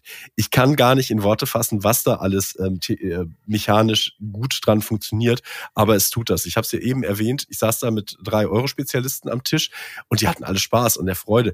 Was dieses Feeling angeht, dass es die Leute zusammenbringt, habe ich das zuletzt bei Dune Imperium erlebt. Ne? Dass man wirklich mhm. sagen kann, darauf können sich alle einigen. Darauf kann sich der Wargamer, der Ameritrash Gamer einigen, der sich freut, dass, haha, ich fall dir in den Rücken, ich wechsle die äh, Fraktionen oder ich meuchel dir dein, äh, deine beste Karte da hinten. Aber auch die Europlaner, die sagen, hm, die Wertung ist in drei Runden dran. Wie viel kann ich denn jetzt noch raushauen? Und sollte ich die Fraktion vielleicht wechseln oder nicht? Und unsere Runde war, also der Adam, der das Spiel erklärt hatte, der es auch äh, mitgebracht hatte, äh, dankenswerterweise, ähm, der sagte, das war schon eine spezielle Runde, weil die Wertungen so verrückt kamen praktisch und wir bis zum bitteren Ende gespielt haben, ne, so dass man praktisch am Ende wirklich ausrechnen konnte, welche Fraktion noch wie viel Einfluss bekommen könnte. Und es war wirklich witzig und auch wie es unter den Spielern ähm, austariert ist. Wir hatten eine, ähm, einen Moment, in dem ähm, drei der Spieler den Briten angeschlossen waren und praktisch zusammengearbeitet haben. Das Problem ist aber, wenn zu viele Leute einer Aktion, äh, einer Fraktion angehören, dann kebbeln die sich um die meisten Punkte dabei. Ne, und wenn einer von Anfang an bei den Briten war, dann hat er wahrscheinlich die meisten Einschleimpunkte gesammelt und kriegt die meisten Siegpunkte raus. Und ich war dann der einzige einsame Afghane praktisch, äh, der gesagt hat, so hey, kommt doch auf meine Seite und habe mir versucht, was aufzubauen, um die anderen Mitspieler psychologisch davon zu überzeugen. Guck mal, bei uns in der Fraktion ist auch was los. Wann wollt ihr denn wechseln? Ne? Und irgendwann sind sie dann tatsächlich rübergekommen. Also es war ähm, psychologisch so mit den Mindgames dabei in so einem toll mechanisch austarierten Spiel fantastisch, ist ein Meisterwerk. Ich leg mich fest nach einer Runde, was es ein bisschen albern ist, aber ist ähm, albern, ja. es ist, ja, ist es. Aber ähm, wie gesagt, für mich ist es so ein Erweckungsmoment, wenn ich so ein etabliertes Spiel dann spiele und denke, warum bist du da vier Jahre, ist ja von 2019, warum bist du da vier Jahre lang dran vorbeigelaufen? Du hast gesagt, nee, also wahrscheinlich, weil es ein Titel aus der Pax-Reihe war, schwieriger Verlag, so ein bisschen, ne, wie mit Phil Eckland der Name zusammenhängt, wobei es ja von Cole World ist, ne, dessen ja. Her Herangehensweise ich ja gerne mag. Ne, also ähm, Root finde ich ein gutes Spiel, ist jetzt nicht unbedingt meins, aber so die Gedanken hinter Oath, die Gedanken hinter einem John Company, ne, wie er thematisch, mechanisch an die Sachen herangeht. Das mag ich sehr gerne. Aber das war das erste, wo das wirklich von Anfang an bei mir gezündet hat. Und ich dachte so, yo, das äh, genau so muss man so ein strategisches Area Control Spiel, ähm, Area Influence, wie auch immer, ähm, äh, strategisches ähm, Wargame ähm, Design. Super gut. Ja. Also ich denke mal, ich habe mich damit noch gar nicht befasst, warum die zweite, also warum ist klar, warum die zweite Edition äh, ohne Phil Eklund äh, entwickelt wurde, aber ich weiß gar, also da müsste man sich jetzt nochmal einlesen, da gibt es auf jeden Fall Artikel zu. Hm. Ich fand das super, das Spiel. Also ich habe es auch gespielt, ich finde äh, thematisch kommt super durch. Es ist natürlich wie immer ein Setting, wo man sagt, da, da gewinnt eigentlich keiner. So vom Setting her ist unangenehm, ne? Imperialismus und so weiter aber es schafft es wirklich gut, diese, diese Zerrissenheit des Landes äh, um die Zeit darzustellen. Leider gibt es dazu auch keine richtigen Dokumentationen, die man sich dazu anschauen könnte. Ich bin ja so jemand, wenn ich sowas spiele, würde ich da gerne mehr über die Geschichte des Landes oder die Geschichte, die sich das Spiel dreht, erfahren, gerade auch bei den GMT-Sachen. Leider gibt es dazu nicht so viel. In der Anleitung, soweit ich weiß, steht aber einiges noch drin.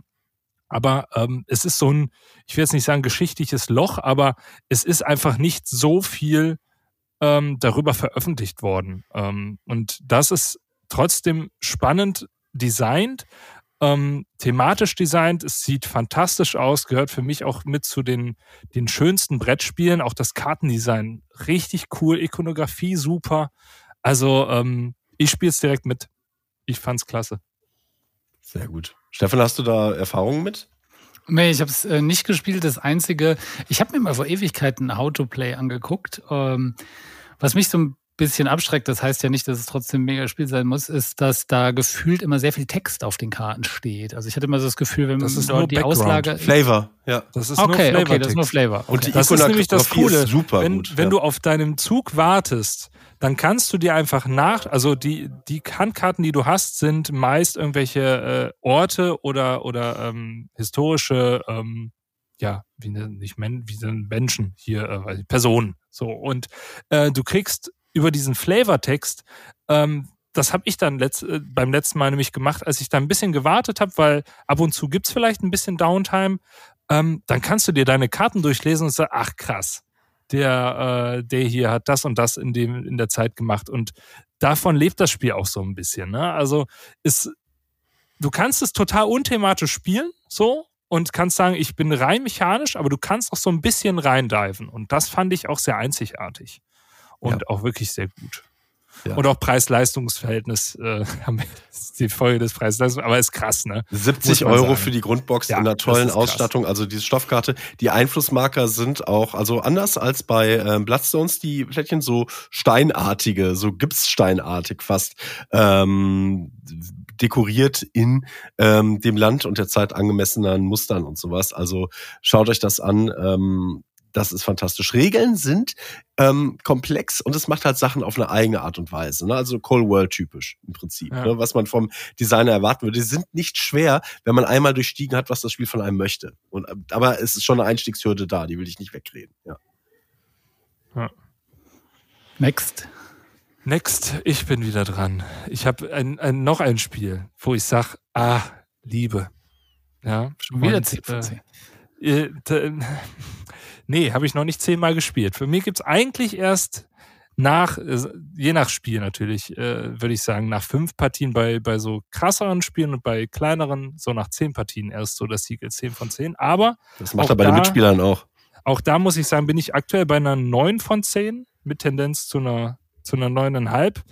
Äh, Punktabzug gibt's für den, ich sag mal, versauten Kickstarter, kann man, kann man sagen. Wir hatten es in dem Podcast schon mal erwähnt. Es geht um Unsettled, ein äh, Spiel von Orange Nebula Games, ähm, die auch Vindication beispielsweise gemacht haben. Fand ich damals auch ganz interessant. Aber Unsettled ist definitiv das bessere Spiel, finde ich. Und ähm, Vielleicht kurz zur Kickstarter-Geschichte. Ähm, das ist schon sehr lange im Kickstarter. Ich bin dann irgendwann im Late Pledge eingestiegen und mittlerweile äh, habe ich es auch bekommen. Aber vorher ging es in den Retail beziehungsweise äh, an einzelne Distributoren konnte man es einfach online kaufen und zwar für einen Bruchteil des Preises. Also wir reden hier davon, ich habe All-In für das Spiel, oh, ich glaube 400 knapp hingeblättert mit Sleeves und allem. Da sind auch Zusatzsachen drin, die natürlich Kickstarter exklusiv sind, aber, und das muss man dazu auch sagen, äh, ich könnte es oder ich hätte alles, was nicht Kickstarter exklusiv ist, und das ist wirklich nicht so mega viel, hätte ich für 100 80, glaube ich, mhm. bekommen können. Ja?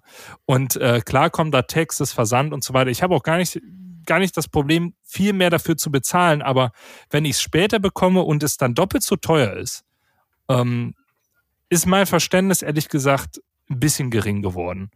Ähm, mir hat's im, im Vorfeld auch so ein bisschen die Laune deswegen verhagelt. Ich hatte nicht so richtig Lust auf dieses Spiel. Aber als es dann angekommen ist, äh, man muss dazu sagen, meine Freundin ist auch richtig hyped gewesen. Ähm, sie hat's, wir haben tatsächlich uns die Kosten geteilt. Von daher auch geteiltes Leid ist halbes Leid. Aber als es angekommen ist, wir haben es ausgepackt und ähm, ich hatte es vorher schon einmal gespielt. Und ähm, wir haben es ausgepackt und direkt gespielt und ich muss sagen, es ist noch besser gewesen als in der Partie, die ich damals gespielt habe. Es ist wirklich ein tolles, ganz einzigartiges Spielsystem. Worum geht's? Wir sind ja eine, eine Raumfahrtcrew und wir stranden immer auf unterschiedlichen Planeten. Es gibt im Kickstarter gab es jetzt, glaube ich, neun verschiedene. Und jeder Planet kommt mit eigenen Regeln und kommt mit eigenen Missionen. Ich glaube, jeweils drei. Und ähm, das Kernkonzept bleibt aber. Das ist recht simpel. Wir können uns bewegen, wir können, ähm, wir können erforschen. Da legt das Spiel sehr viel Wert drauf, auf, auf so Wissen, den wissenschaftlicheren Ansatz. Also wir kämpfen nicht im klassischen Sinne, sondern wir finden vielleicht die Schwachstellen von irgendwas heraus oder versuchen die Umgebung, das Environment ein bisschen zu nutzen von den, ähm, von den Planeten. Und ich will jetzt gar nicht groß spoilern, was die Planeten alles können. Der erste ist ein Pilzplanet ähm, der arbeitet zum Beispiel mit so Pilzsporen, die einen ähm, die Sicht verhageln können und wir können an Halluzinationen plötzlich leiden. Und ähm, das Spiel lebt davon, dass du am Anfang gar nicht weißt, was ist überhaupt dein Auftrag. Du kriegst quasi einen, einen Flavortext vorgesetzt und sollst was erfüllen, aber du weißt noch gar nicht, was danach für Questpunkte kommen quasi. Und du erlebst innerhalb von einer kurzen Zeit, also wir haben es damals zu viert in zwei Stunden gespielt, zu zweit haben wir jetzt jeweils zwei Stunden gebraucht, ich würd, äh, eine Stunde gebraucht. Ich würde auch sagen, ähm, mit geübten Spielern kriegt man das auch in anderthalb Stunden hin zu viert.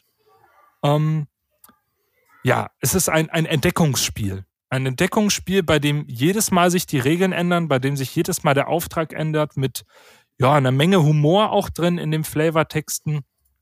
Ähm, und wir müssen uns absprechen. Ähm, wir haben einen Roboter, den wir mit auf dem Planeten haben, den jeder steuern kann. Ansonsten sind wir unser eigenes Glückes Schmied und ähm, müssen quasi versuchen zu überleben und Aufträge zu erfüllen. Und ich kann gar nicht großartig viel darüber erzählen, außer dass es mechanisch ein Puzzle ist. Also wir haben eine gewisse Anzahl an Runden nur Zeit oder bestimmte Anzahl an Zeitmarkern und müssen versuchen, unsere Zeit effektiv zu nutzen, um die Aufträge zu erfüllen, ohne vorher zu wissen, was wir überhaupt erreichen müssen.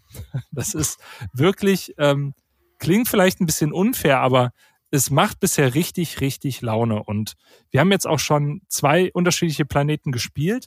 Und ich muss auch sagen, dass dadurch die Motivation auch absolut hochgehalten wird. Ne? Also wenn du nur drei Partien auf einem Planeten spielst und dann hast du quasi den Planeten abgearbeitet und du kriegst neue Regeln mit einem neuen Planeten, dann motiviert das immens. Du kannst aber auch zwischendurch, dadurch, dass es immer abgeschlossene Geschichten sind, kannst du auch sagen, ich spiele jetzt den Planeten 1 und nimm dann den Planeten 7 und gehe dann irgendwann zum Planeten 2. Und so ist das Spiel auch gedacht. Das heißt, du kannst es auch super Leuten erklären und Sachen spielen, die du selbst noch nicht gespielt hast. Und das macht es halt auch wieder richtig spannend. Also du hast so viel Auswahl und dadurch, dass es wirklich abgeschlossene Geschichten sind, kannst du, kannst du separieren, was spielst du denn vielleicht auch als erstes. Und ähm, kannst auch quasi zwischendrin die Gruppe wechseln, was auch wieder ein großer Pluspunkt ist. Ja, letztendlich weckt es den Entdeckergeist, dass ich wissen will, was geht auf diesem Planeten vor sich, was, ähm, wie kommen wir da wieder raus und werden immer vor irgendwelchen Aufgaben heraus, vor, ja, ja, vorgestellt, wo wir, wo wir merken, wir als Mensch in diese, auf diesem Planeten sind irgendwie so eine, wie soll man das sagen, so ein, so ein Fremdkörper und wir haben eigentlich gegen die Natur kaum eine Chance. Wir müssen es jetzt irgendwie schaffen und das bietet ein einzigartiges Gefühl, wenn man das thematisch wirklich schön spielt, mit ein bisschen Hintergrundmusik. Für mich ein Highlight in der, in der Kürze der Zeit. Und ähm, wirklich, wo ich sage, ja, ich habe viel Geld dafür investiert und ich habe auch einiges zu viel bezahlt. Ich bin trotzdem froh. Ich find's fantastisch. Ist leider nur auf Englisch. Ob es auf Deutsch kommt, wissen wir nicht. Aber ähm, absolute Empfehlung für mich, für Leute, die gerne Koop spielen und ich sag mal, mit so ein bisschen puzzligeren Sachen ganz gut klarkommen. Man kann sich da, glaube ich, gut auch mit beschäftigen und ein Gefühl für kriegen. Am besten man spielt es aber an. Und damit endet mein Monolog. Was denn? ähm, das ist nicht verfügbar gerade, ne? Der Kickstarter wird gerade ausgeliefert. Ähm, dadurch, dass sie es jetzt an viele Distributoren geschickt haben, könnte sein, dass man es bekommen kann. Na, also das Grundspiel ist für 70 Euro verfügbar das ist ein super Preis, da hat man zwei Planeten und weiß, weiß ob man da nochmal deeper reingehen möchte. Es war eine lange Zeit nicht verfügbar bis zu diesem Kickstarter jetzt. Aber ähm, ja. Was die zwei Planeten, die spiele ich an einem Abend beide durch oder einen oder Wenn, nein? Das kommt auf deinen Abend an. Also ich würde, ja, du hast drei Stunden. äh, nein, also du hast für jeden Planeten quasi drei Partien. Im Kickstarter mhm. so teilweise sogar vier und die brauchen jeweils dann ein bis zwei Stunden. Ne? Also okay. das sind schon dann quasi auch sechs unterschiedliche Partien, die du dann drin hast. Und zwar komplett unterschiedliche. Und du kannst ja auch die Sachen mehrfach spielen, weil es wird auch prozedural aufgebaut. Das heißt, jeder Planet hat natürlich eigene Umgebung und die mischst du am Anfang zufällig und legst sie dann hin. Das heißt, du hast auch jedes Mal eine neue Herausforderung, weil du eben auch nicht weißt, wo, wo geht's als nächstes hin? Kostet mich das Zeit oder ähm, ich weiß nicht, ja, ich will jetzt auch nicht spoilern, aber nee, alles gut. Also, es gibt so Sachen, die, die du mit der Natur machen kannst, ähm, wo du denkst, krass, jetzt hast du, jetzt hast du gerade wirklich was entdeckt und das ist einzigartig. Und ähm, ich denke, dass der Wiederspielwert auch für die Szenarien, ich hatte das eine Szenario zweimal gespielt. Ich fand's klar, es ist beim ersten Mal was anderes, aber es ist, macht ja trotzdem noch Spaß. Das ist trotzdem noch ein Spiel. Ne? Und, Und sympathisch, cool. äh, jeder neue Planet kostet ungefähr 12 Euro. Also auch ja. hört, sie außer hört sich erschwinglich an. Außer im Kickstarter. Außer ja, wenn man es bekommt. Also ich denke, das wird relativ schnell weg sein und dann hoffe ich auch, dass der Wert auch wieder steigt. Weil ähm, wenn ich es jetzt aktuell verkaufen würde, würde ich ja nur noch einen Bruchteil von dem bekommen. Also da reden wir wirklich von der Verlust der Hälfte oder so. Mhm. Und das ist natürlich frustrierend, aber ich werde es nicht verkaufen. Ist aber potenziell eins, das du auf dem Sekundärmarkt gut kriegen kannst, wenn die Leute das Gefühl haben, sie hätten es durchgespielt. Ja. aber ich hatte es vorher auf dem Schirm auf dem Sekundärmarkt und da ging es zu horrenden Preisen. Okay. Also wirklich zu horrenden Preisen, da reden wir von 500 Euro für drei Planeten oder so. Oh. Ja. Mhm. Ähm, was ich noch herausheben möchte bei Unsettled ist auch das Art Design. Ähm, die Planeten sehen richtig schön aus. Ist auch ein sehr puristisches Cover eigentlich von diesem Spiel. Aber ähm, es hat wirklich eine ganz einzigartige äh, Grafik, die einen immersiv reinreißt. Und äh, das Spiel sieht wirklich, also auch das eine 10 von 10 vom Aussehen her und auch vom Material, super Material, auch Trace dabei und ja, also ich komme aus dem Schwärmen nicht mehr raus. Wir haben es jetzt innerhalb, wir haben es jetzt mehrere Wochen hintereinander, teilweise mehrfach an einem Wochenende gespielt. Aber ähm, ich würde sagen, das ist ein Ding, das wird sich bei uns halten und ähm, da werden wir, da werden wir noch viele Stunden drin versinken. Und ähm, ja, wer da Bock drauf hat, gerne mal reingehen. Sprich dich mhm. das an, Thomas. Ja, nicht so sehr wie äh, Plum Island äh, Ach, Horror, aber ja. wegen dem ähm, Puzzligen dabei. Und aber ah, okay. war nicht bei Unsettled eigentlich auch der Humor mit dabei? War das ja, so der ist auch sehr, also man muss dazu sagen, ne, du hast halt viel Flavortext und der ist auch schon sehr witzig. Ne? Mhm. Also äh, der ist definitiv lustig. Du, das Spiel nimmt dich auf die Schippe. Ne? und äh, plötzlich bist du, äh, kriegst du eine Kugel ans Bein oder äh, wirklich witzige Sachen, die da passieren, wo du denkst, witzig, eigentlich überhaupt nicht witzig, weil du stirbst gerade halb, aber eigentlich schon witzig. So. Wie im echten Leben.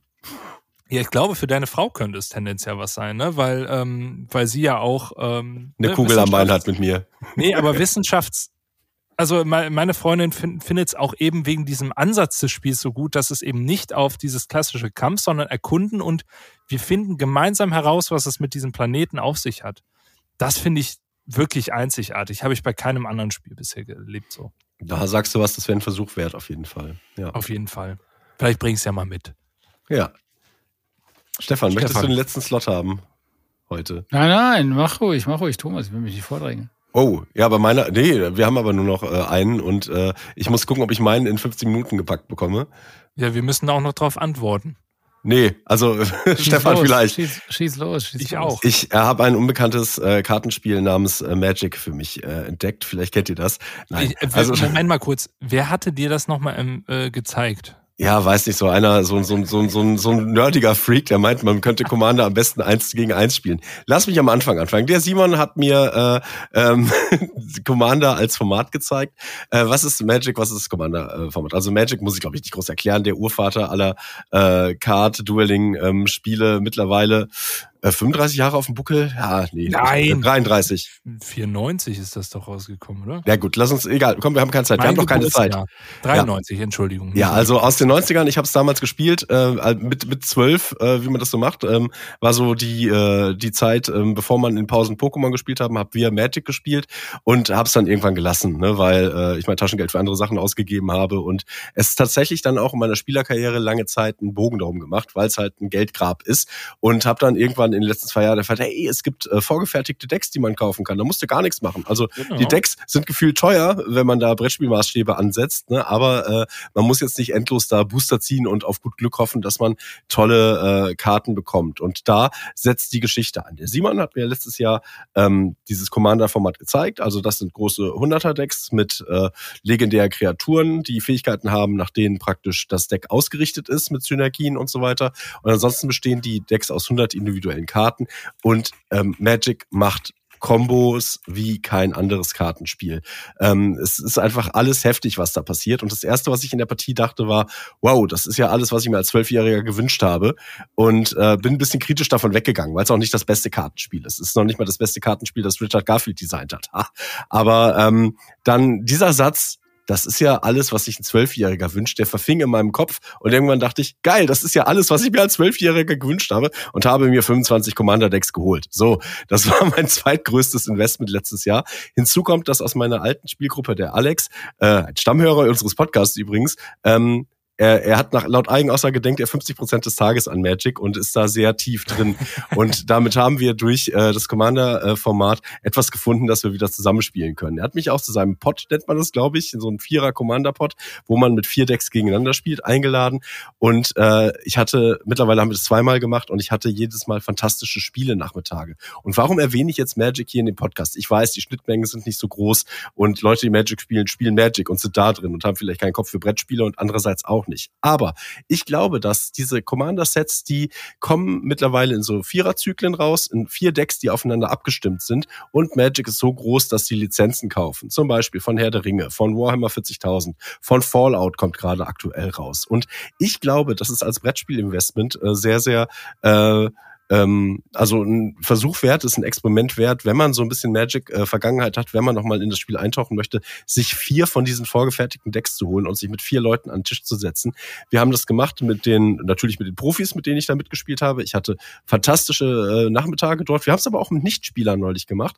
Und da ist diese thematische Einbindung der Lizenzen, die sie haben. Wir haben die vier Herr der Ringe-Decks gegeneinander äh, gespielt und es war ein fantastischer Abend mit Neulingen. Ne? Es ist also die Einstiegshürde, dass die Grundprinzipien sind ähm, schnell erklärt im Prinzip, aber auf den Karten stehen natürlich unfassbar viele Keywords und äh, Text, die sind immer länger geworden im Laufe der Jahre. ne? Aber ähm, das Schöne, was ich gemerkt habe an dem Abend, ist, man kann selber entscheiden, wie ernst man das Spiel dabei nimmt. Und man kann so über den Tisch lang und sagen, ja komm, ich erkläre dir die Karte mal kurz. Und die Tischpolitik ist auch so äh, Diskussionssache dabei. Ne? Also man kann sich entscheiden, wie kompetitiv man das machen möchte.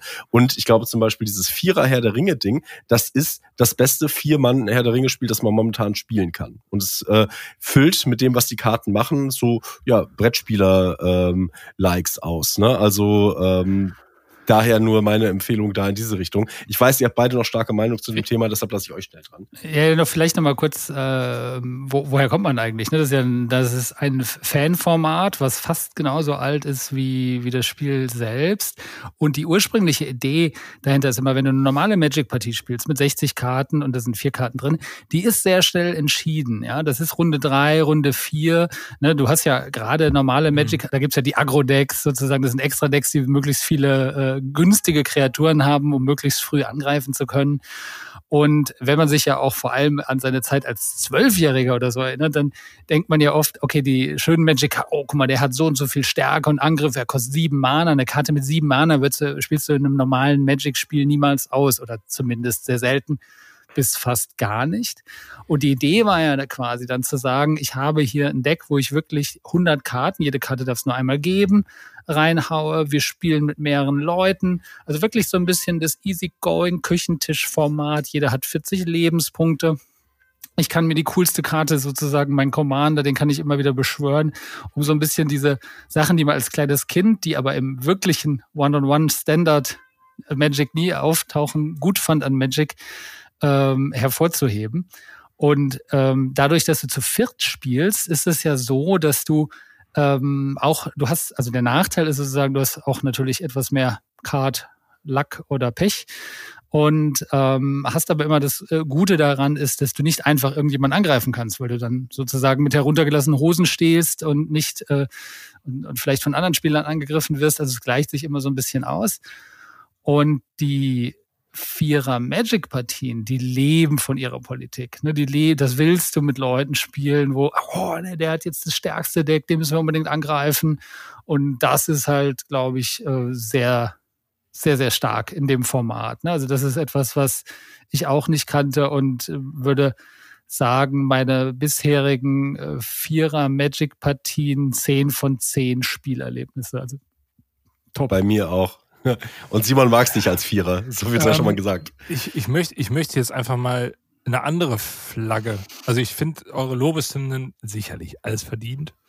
Ähm, super Spielkonzept. Vorsicht, ja, es ist teuer. Und auch wenn ihr denkt, ein Deck reicht ja, erstmal aus, nein. Äh, guckt euch Thomas an. Schaut mich nicht an. Schaut, schaut mich, mich an. an. So, äh, schaut Stefan an. Es ist ein teures Ding. Du wirst da einen, einen mittleren dreistelligen Betrag im Laufe der Zeit, wenn du es häufiger spielst, ausgeben, weil du willst neue Decks ausprobieren. Ist, ich würde es aber trotzdem nicht von abraten, weil es macht einfach Laune. Ich spiele es tatsächlich nur eins gegen eins. Ähm, bin gleich tatsächlich auch schon wieder weg zu einer, zu einer schönen eins gegen eins Runde. Aber ähm, ich freue mich da drauf. Ich finde, im Eins gegen Eins ist es halt ein bisschen taktischer. Ähm, das heißt, du hast, du hast deutlich, äh, es ist wichtiger, welches Deck pickst du vielleicht und kennst du das Deck vom anderen, macht auch sehr viel aus. Ich komme halt auch aus so einer, ich sag mal, ich will nicht sagen Bubble, aber ich habe sehr viel Legends of Runeterra gespielt, ist auch ein ähm, Sammelkartenspiel online von, von den Riot Games. Und ähm, ich mag das sehr gerne, dieses Duell diese Duellgeschichte. Und ähm, ich finde es im Eins gegen Eins ganz anders. Das muss ich, stehe ich zu. Ich habe es einmal zu viert gespielt, in, bin zu einem offiziellen Event hingefahren. Ähm, muss sagen, das war zählte zu den schlechtesten Spielerfahrungen, die ich bisher gemacht habe. Es war sehr weird. Ich glaube, die ähm, Magic Das lag aber den Spielern sowas erzählt ja, hattest. Ne? Das ist ja schon ja wirklich. Nicht, ne? Diese, also ich sag mal so, es das würde so, in der normalen Magic-Runde nicht passieren, ne? dass dir jemand sagt, du darfst den jetzt nicht angreifen, weil er sonst stirbt oder so. Sowas. Ja, genau. Also ich, ja. ich hätte, ich hätte äh, jemand besiegen können von den Vieren und dann wurde gesagt, nein, mach das bitte nicht, weil äh, ne, wir, wir haben ja so die Regel, wir wollen ja alle Spaß haben. Es war nachher so, dass es null Spaß gemacht hat, weil es war eigentlich komplett belanglos, was wir gespielt haben. Wir haben einfach nur gewartet, bis alle möglichst wenig Lebenspunkte haben. Aber wenn man, schreibe ich der Gruppe zu. Absolut. Genau, genau. Schreibe ich der Gruppe zu. Wenn die gleiche Gruppe, mit der kannst du ja jedes Spiel spielen, das wird auf jeden Fall eine Katastrophe. Nichtsdestotrotz mag ich bei Magic ähm, auch, wie das eigene Deck sich ähm, anfühlt. Und äh, wenn ich in der gleichen Zeit, ähm, ich weiß nicht, zig Zweierpartien machen kann, dann ziehe ich die tatsächlich bei Magic vor. Ja. Um, ähm, das ist, das ist meine eigene persönliche Meinung und da, da stehe ich wahrscheinlich wieder auch dann mehr alleine da, aber äh, ich würde es auch zu viert mit euch mitspielen, weil ich weiß, mit euch wird das mit Sicherheit mehr Spaß machen. Wir müssen das ja? unbedingt machen, glaube ich, Simon. Aber also, trotzdem, ja. trotzdem weiß ich, es wird mir zu zweit besser gefallen, weil zu zweit geht eine Magic Commander Runde äh, zwischen fünf und eine Stunde, fünf Minuten, eine Stunde. Im, im Extremsfall eine Stunde. Das waren zwei Ramp äh, Control Decks, die wir gespielt haben. Aber normalerweise würde ich sagen, im Schnitt 20 Minuten. So, und zu viert spielst du schon deutlich länger. Und ähm, Absolut. du spielst trotzdem aber nur ein Deck. So, und dann mag ich lieber mehrere meiner Decks spielen und in kürzerer Zeit. Und aha, ich weiß nicht, ich mag dieses Duell einfach lieber. Das ist einfach mein, das ist einfach mein Ding. Ich finde das Spiel super. Wir sind aber trotzdem uns einig geworden äh, beim letzten Mal, als wir eins gegen eins gespielt haben, dass es tatsächlich so ist, dass das Mana-System schon ein bisschen in die Jahre gekommen ist. Absolut, ähm, ja. Das heißt nicht, ja, dass ist halt das schlecht vor allem nicht für eine äh, Duellpartie gemacht bei einem Magic Commander Deck. Ne? Das, das, ist halt ist einfach, dass du, du kannst halt einfach so viel Pech haben bei den 100 Ja, aber das kannst ne? du, dass du einfach auch. Ja, Moment, aber der, die Wahrscheinlichkeit ist halt geringer. Ne? Das ist halt Wahrscheinlichkeit. Wahrscheinlichkeit also vom Game Design ist das nicht hast. für ein Duellspiel einfach gemacht, dadurch, dass du Doch, so viele Karten. Du kannst cool. es gerne spielen, ne? das, ist, das macht ja Sinn, aber die eigentliche Idee dahinter ist ja wirklich immer, dass du sagst, du hast hier das, das, äh, das ah, große Vierer-Match. Das Mana, das Mana-System bleibt also das, das ist egal, ob du es zu dritt oder zu zweit oder zu viert spielst. Ähm, das Mana, was ich dazu nur sagen will, das Mana-System ist sicherlich schon sehr alt. Es ist aber nicht so, dass ich sage, es macht mir keinen Spaß, weil es ist was anderes.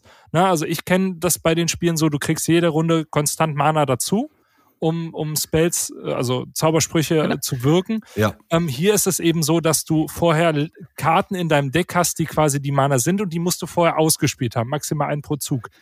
Ja, das von ist lackabhängig. Es ist, es ist aber von der Mathematik so. Äh, du kannst es ja extrem angenommen, du hättest ein Deck mit 1000 Karten. Ja, und nicht mit, also mit deutlich mehr. Je mehr Karten du hast, desto größer ist die Wahrscheinlichkeit, dass du über eine Länge Strecke kein Land ziehst. Ja, aber es ist doch egal, ob du dann kein, nur 1000 Karten hast oder zu, zu zweit. Das ist Bitte? doch die, die Nein, Wahrscheinlichkeit nee, für die nee, das Länder- ist, das ist eben nicht egal, weil im Viererspiel, das hatte ich ja gerade erklärt, äh, ist es so, dass dadurch, wenn einer jetzt äh, äh, äh, schlechten Draw hat, also dass das sagst, okay, ich habe jetzt wirklich nur, ich habe gar kein, also mir fehlen die Länder einfach, ich habe teure Karten auf der Hand, wird der trotzdem nicht so schnell Opfer, weil ja eben die Ja, anderen okay, immer aufpassen ja. müssen, dass das ist. Das gleicht sich nämlich da hervorragend aus, weil du dann auch, also Hm. dich interessiert dann oft auch nicht der Schwächste. Ne? Also das ist dann eben da. Weiß schon mal, welche Decks ich spiele gegen euch. Vierer-System halt her, hervorragend. Ne? Und das ist Ja, halt, äh, äh, äh, da, da, da hast du im Duellspiel eigentlich, kannst du dann immer das bessere, Ja. normale Magic spielen. Natürlich ist es vollkommen Nein. okay. Also, da, da widerspreche ich, weil das normale Magic fand ich beispielsweise dann langweilig. Da gibt's einfach deutlich bessere Alternativen mittlerweile. Aber ich glaube, wir, wir dürfen jetzt nicht zu, zu lange uns darin verlieren. Ich glaube, was klar ist, wir mögen es zu viert, wir mögen es zu zweit. Und äh, von daher spricht es dann gefühlt jeden an. Genau. Also ich glaube, dass gerade diese vierer vorgefertigten Decks halt aufeinander ausgelegt sind und manche von denen sind ein bisschen langsamer und sowas. Gerade beim Herr der Ringe Deck, das Sauron Deck ist glaube ich so, dass ne klar stürzen sich alle auf den, weil er thematisch der Bösewicht ist. Es braucht ein paar Runden und manche von den vorgefertigten Decks funktionieren eins gegen eins nicht so gut. Es gibt ein paar, die Das besser funktionieren. Manche Ich- funktionieren aber auch Ja. im, im, im Multiplayer nicht so gut. Auch das ist, ne? Also Das stimmt, Beispiel ja. Feendeck, ne? Von mir. Ja, ja. Das Multiplayer Sympathische, auch um das so noch- nochmal Ja. hervorzuheben, weshalb wir das ja auch quasi hier empfehlen, in Anführungsstrichen, ist ja wirklich überhaupt diese Pre-Constructed Decks. Ne? Da gibt es Starter-Decks für 25 Euro. Das ist immer noch viel Geld. Die ne? sind Also gut. wenn du, wenn du sagst, und, äh, und die machen. Spaß, ne? Ja. und du kannst dich theoretisch auch darauf einigen, dass du quasi sagst, wir spielen nur diese Pre-Constructed Decks und dass du dann nicht so in diese Spirale reingerätst mit, äh, also du kannst ja theoretisch dann anfangen, dir auch selber extrem teure Commander-Decks zusammenzubauen, aber dass man einfach sagt, hier, wir nehmen diese Dinger, die da sind und das reicht Dann wird es auch nicht aus. unfair, weil der Ja. eine zehnmal mehr Geld ausgegeben hat, Ja, sondern es ja, ist, es ist Da kann ich zum. Beispiel sagen, da bietet sich auch wieder das, weil wir haben in einer unserer letzten Vierer war einer dabei, der so das komplett äh, Crazy Deck hatte mit äh, auch, glaube ich, 300 Euro wert, 350 oder was auch immer, Ja, äh, zusammengekauft. Und aber das war dann trotzdem lustig, weil dann die Leute sagen, oh Moment, da, dem müssen, müssen wir alle auf den gehen, so ungefähr. Ne? Also das ist da, also das ist auch nicht, äh, das, die Politik ist ein wesentlicher dir die- Faktor gerade in dem Vierspiel. Ja. Kauf dir die Decks, die dir Spaß machen. Ist, ist mein Tipp. So, Ja. kauf dir nicht Ja, die ja, stärksten Decks, sondern die, die dir Spaß machen. Ich habe mit dem Commander Starter Set in dieser Viererrunde, ich will nicht sagen rasiert, ne, also, aber ich habe bis zum Ende durchgehalten und ich habe die dann, die eine Person dann trotzdem ausgeschaltet. Ähm, die sind strong. Also die, gerade das grün-weiße Starter-Deck finde ich tatsächlich gut. Und ähm, ich glaube, im Vierer balance sich das noch mehr aus als zu zweit, je nachdem, Mhm. ob du welche Power-Decks Ich- du dir holst. Ich würde dazu aber noch äh, ganz kurz äh, sagen, ähm, unterschätzt das Thema nicht dieser, ähm, dieser lizenzierten äh, Sachen. Ne? Also wenn Ja. ihr mit Leuten spielt, die Magic nicht kennen und ihr übers Thema hucken wollt, ähm, dann besorgt euch die thematischen Ja. Sachen. Denn Ja, die also super. ich habe ich hab's gemerkt, die, äh, die normale Magic-Welt, es gibt da auch Lore und alles, und das interessiert niemanden, wenn sie stattdessen Herr der Ringe spielen können oder Warhammer oder irgendwas, was sie mögen. Ne? Das ist, also das war so das, was ich mit wenig Spielern oder nicht Magic-Spielern er erlebt habe dabei. Und dann haben die gesagt, oh, der Herr der Ringe zu viert, ja, geile Nummer, machen wir auf jeden Fall. Dann habt ihr sie direkt und ich glaube, die normalen Magic-Lore-Decks können so gut sein, wie sie wollen. Dann sagen sie, okay, was ist das jetzt hier? Das sagt mir gar nichts. Das macht einen riesen Unterschied dabei aus. Ne? Ja, Und die voll. sind wirklich mit sehr viel Liebe äh, Ja, designt. Ne? Wenn, viel- du, wenn du da so ein Herr, Herr der Ringe-Deck nimmst mit Frodo, so was auf Food-Tokens aufbaut, die, ja- die es ja wirklich auch im, im, im richtigen Magic gibt, äh, wirklich schön gemacht. Oder das Ja. Doctor Who-Deck mit den Daleks, da gibt's die Exterminate-Karte. Also, also wirklich sehr, sehr ist natürlich eine gemacht. Gelddruckmaschine, aber sie geben sich auch Mühe. Genau, das Ja, muss man, das dazu, muss man sagen. dazu sagen. Ja. Also es ist nicht nur reiner Cash Grab, sondern äh, sie wissen um die Bedeutung ihrer, ihrer Lizenz und pflegen sie sehr, sehr löblich. Ja, auf Kosten der normalen Magic Decks sagen manche so, ne? Also äh, Das äh, definitiv würde ich auch, also ja. Aber Genau. auch weil es auch einfach sich moderner spielt, persönlich. Ne? Ja. Finde ich. Ich finde nämlich gerade, dass du 100 Karten hast, äh, ist auch der Wiederspielreiz für die Decks deutlich höher, weil du eben jede Runde andere Karten ziehst und nicht äh, immer deine vier äh, Kopien einer Karte drin hast in 60 Karten. Das fand ich nämlich im Normalen dann recht basic. Das kenne ich halt aus anderen Kartenspielen. Ich finde gerade cool, die sind super, die haben super Synergien und du entdeckst immer wieder neue. Du kannst 20, 30 Partien mit dem gleichen Deck spielen und du wirst immer noch ne, musst immer wieder gucken, wie gehst du mit diesem Deck um. Und das ist, Ja. das hast du mit den normalen Decks natürlich nicht. So fühlt sich auch gerade bei mir an. Ne? Ich möchte, also ich habe ich hab das ganze Wissen darüber jetzt irgendwie aufgesogen wie so ein Schwamm, aber Spielpraxis so eine große, große Lücke, wo ich denke, ey, ich muss viel mehr meine Decks spielen. Und Ich habe schon äh, über 50 Partien gespielt. ja, du, Simon, komm. das ist gut. Ähm, wir hauen morgen eine Partie auf den Tisch und heute müssen ja, wir. vielleicht. Wir müssen morgen Seven Sea spielen, das ist klar, ne? Das ist natürlich gesetzt. Das ist klar, ne? Das besprechen wir aber nach dem Podcast. Da müssen wir für heute Schluss machen. Ja.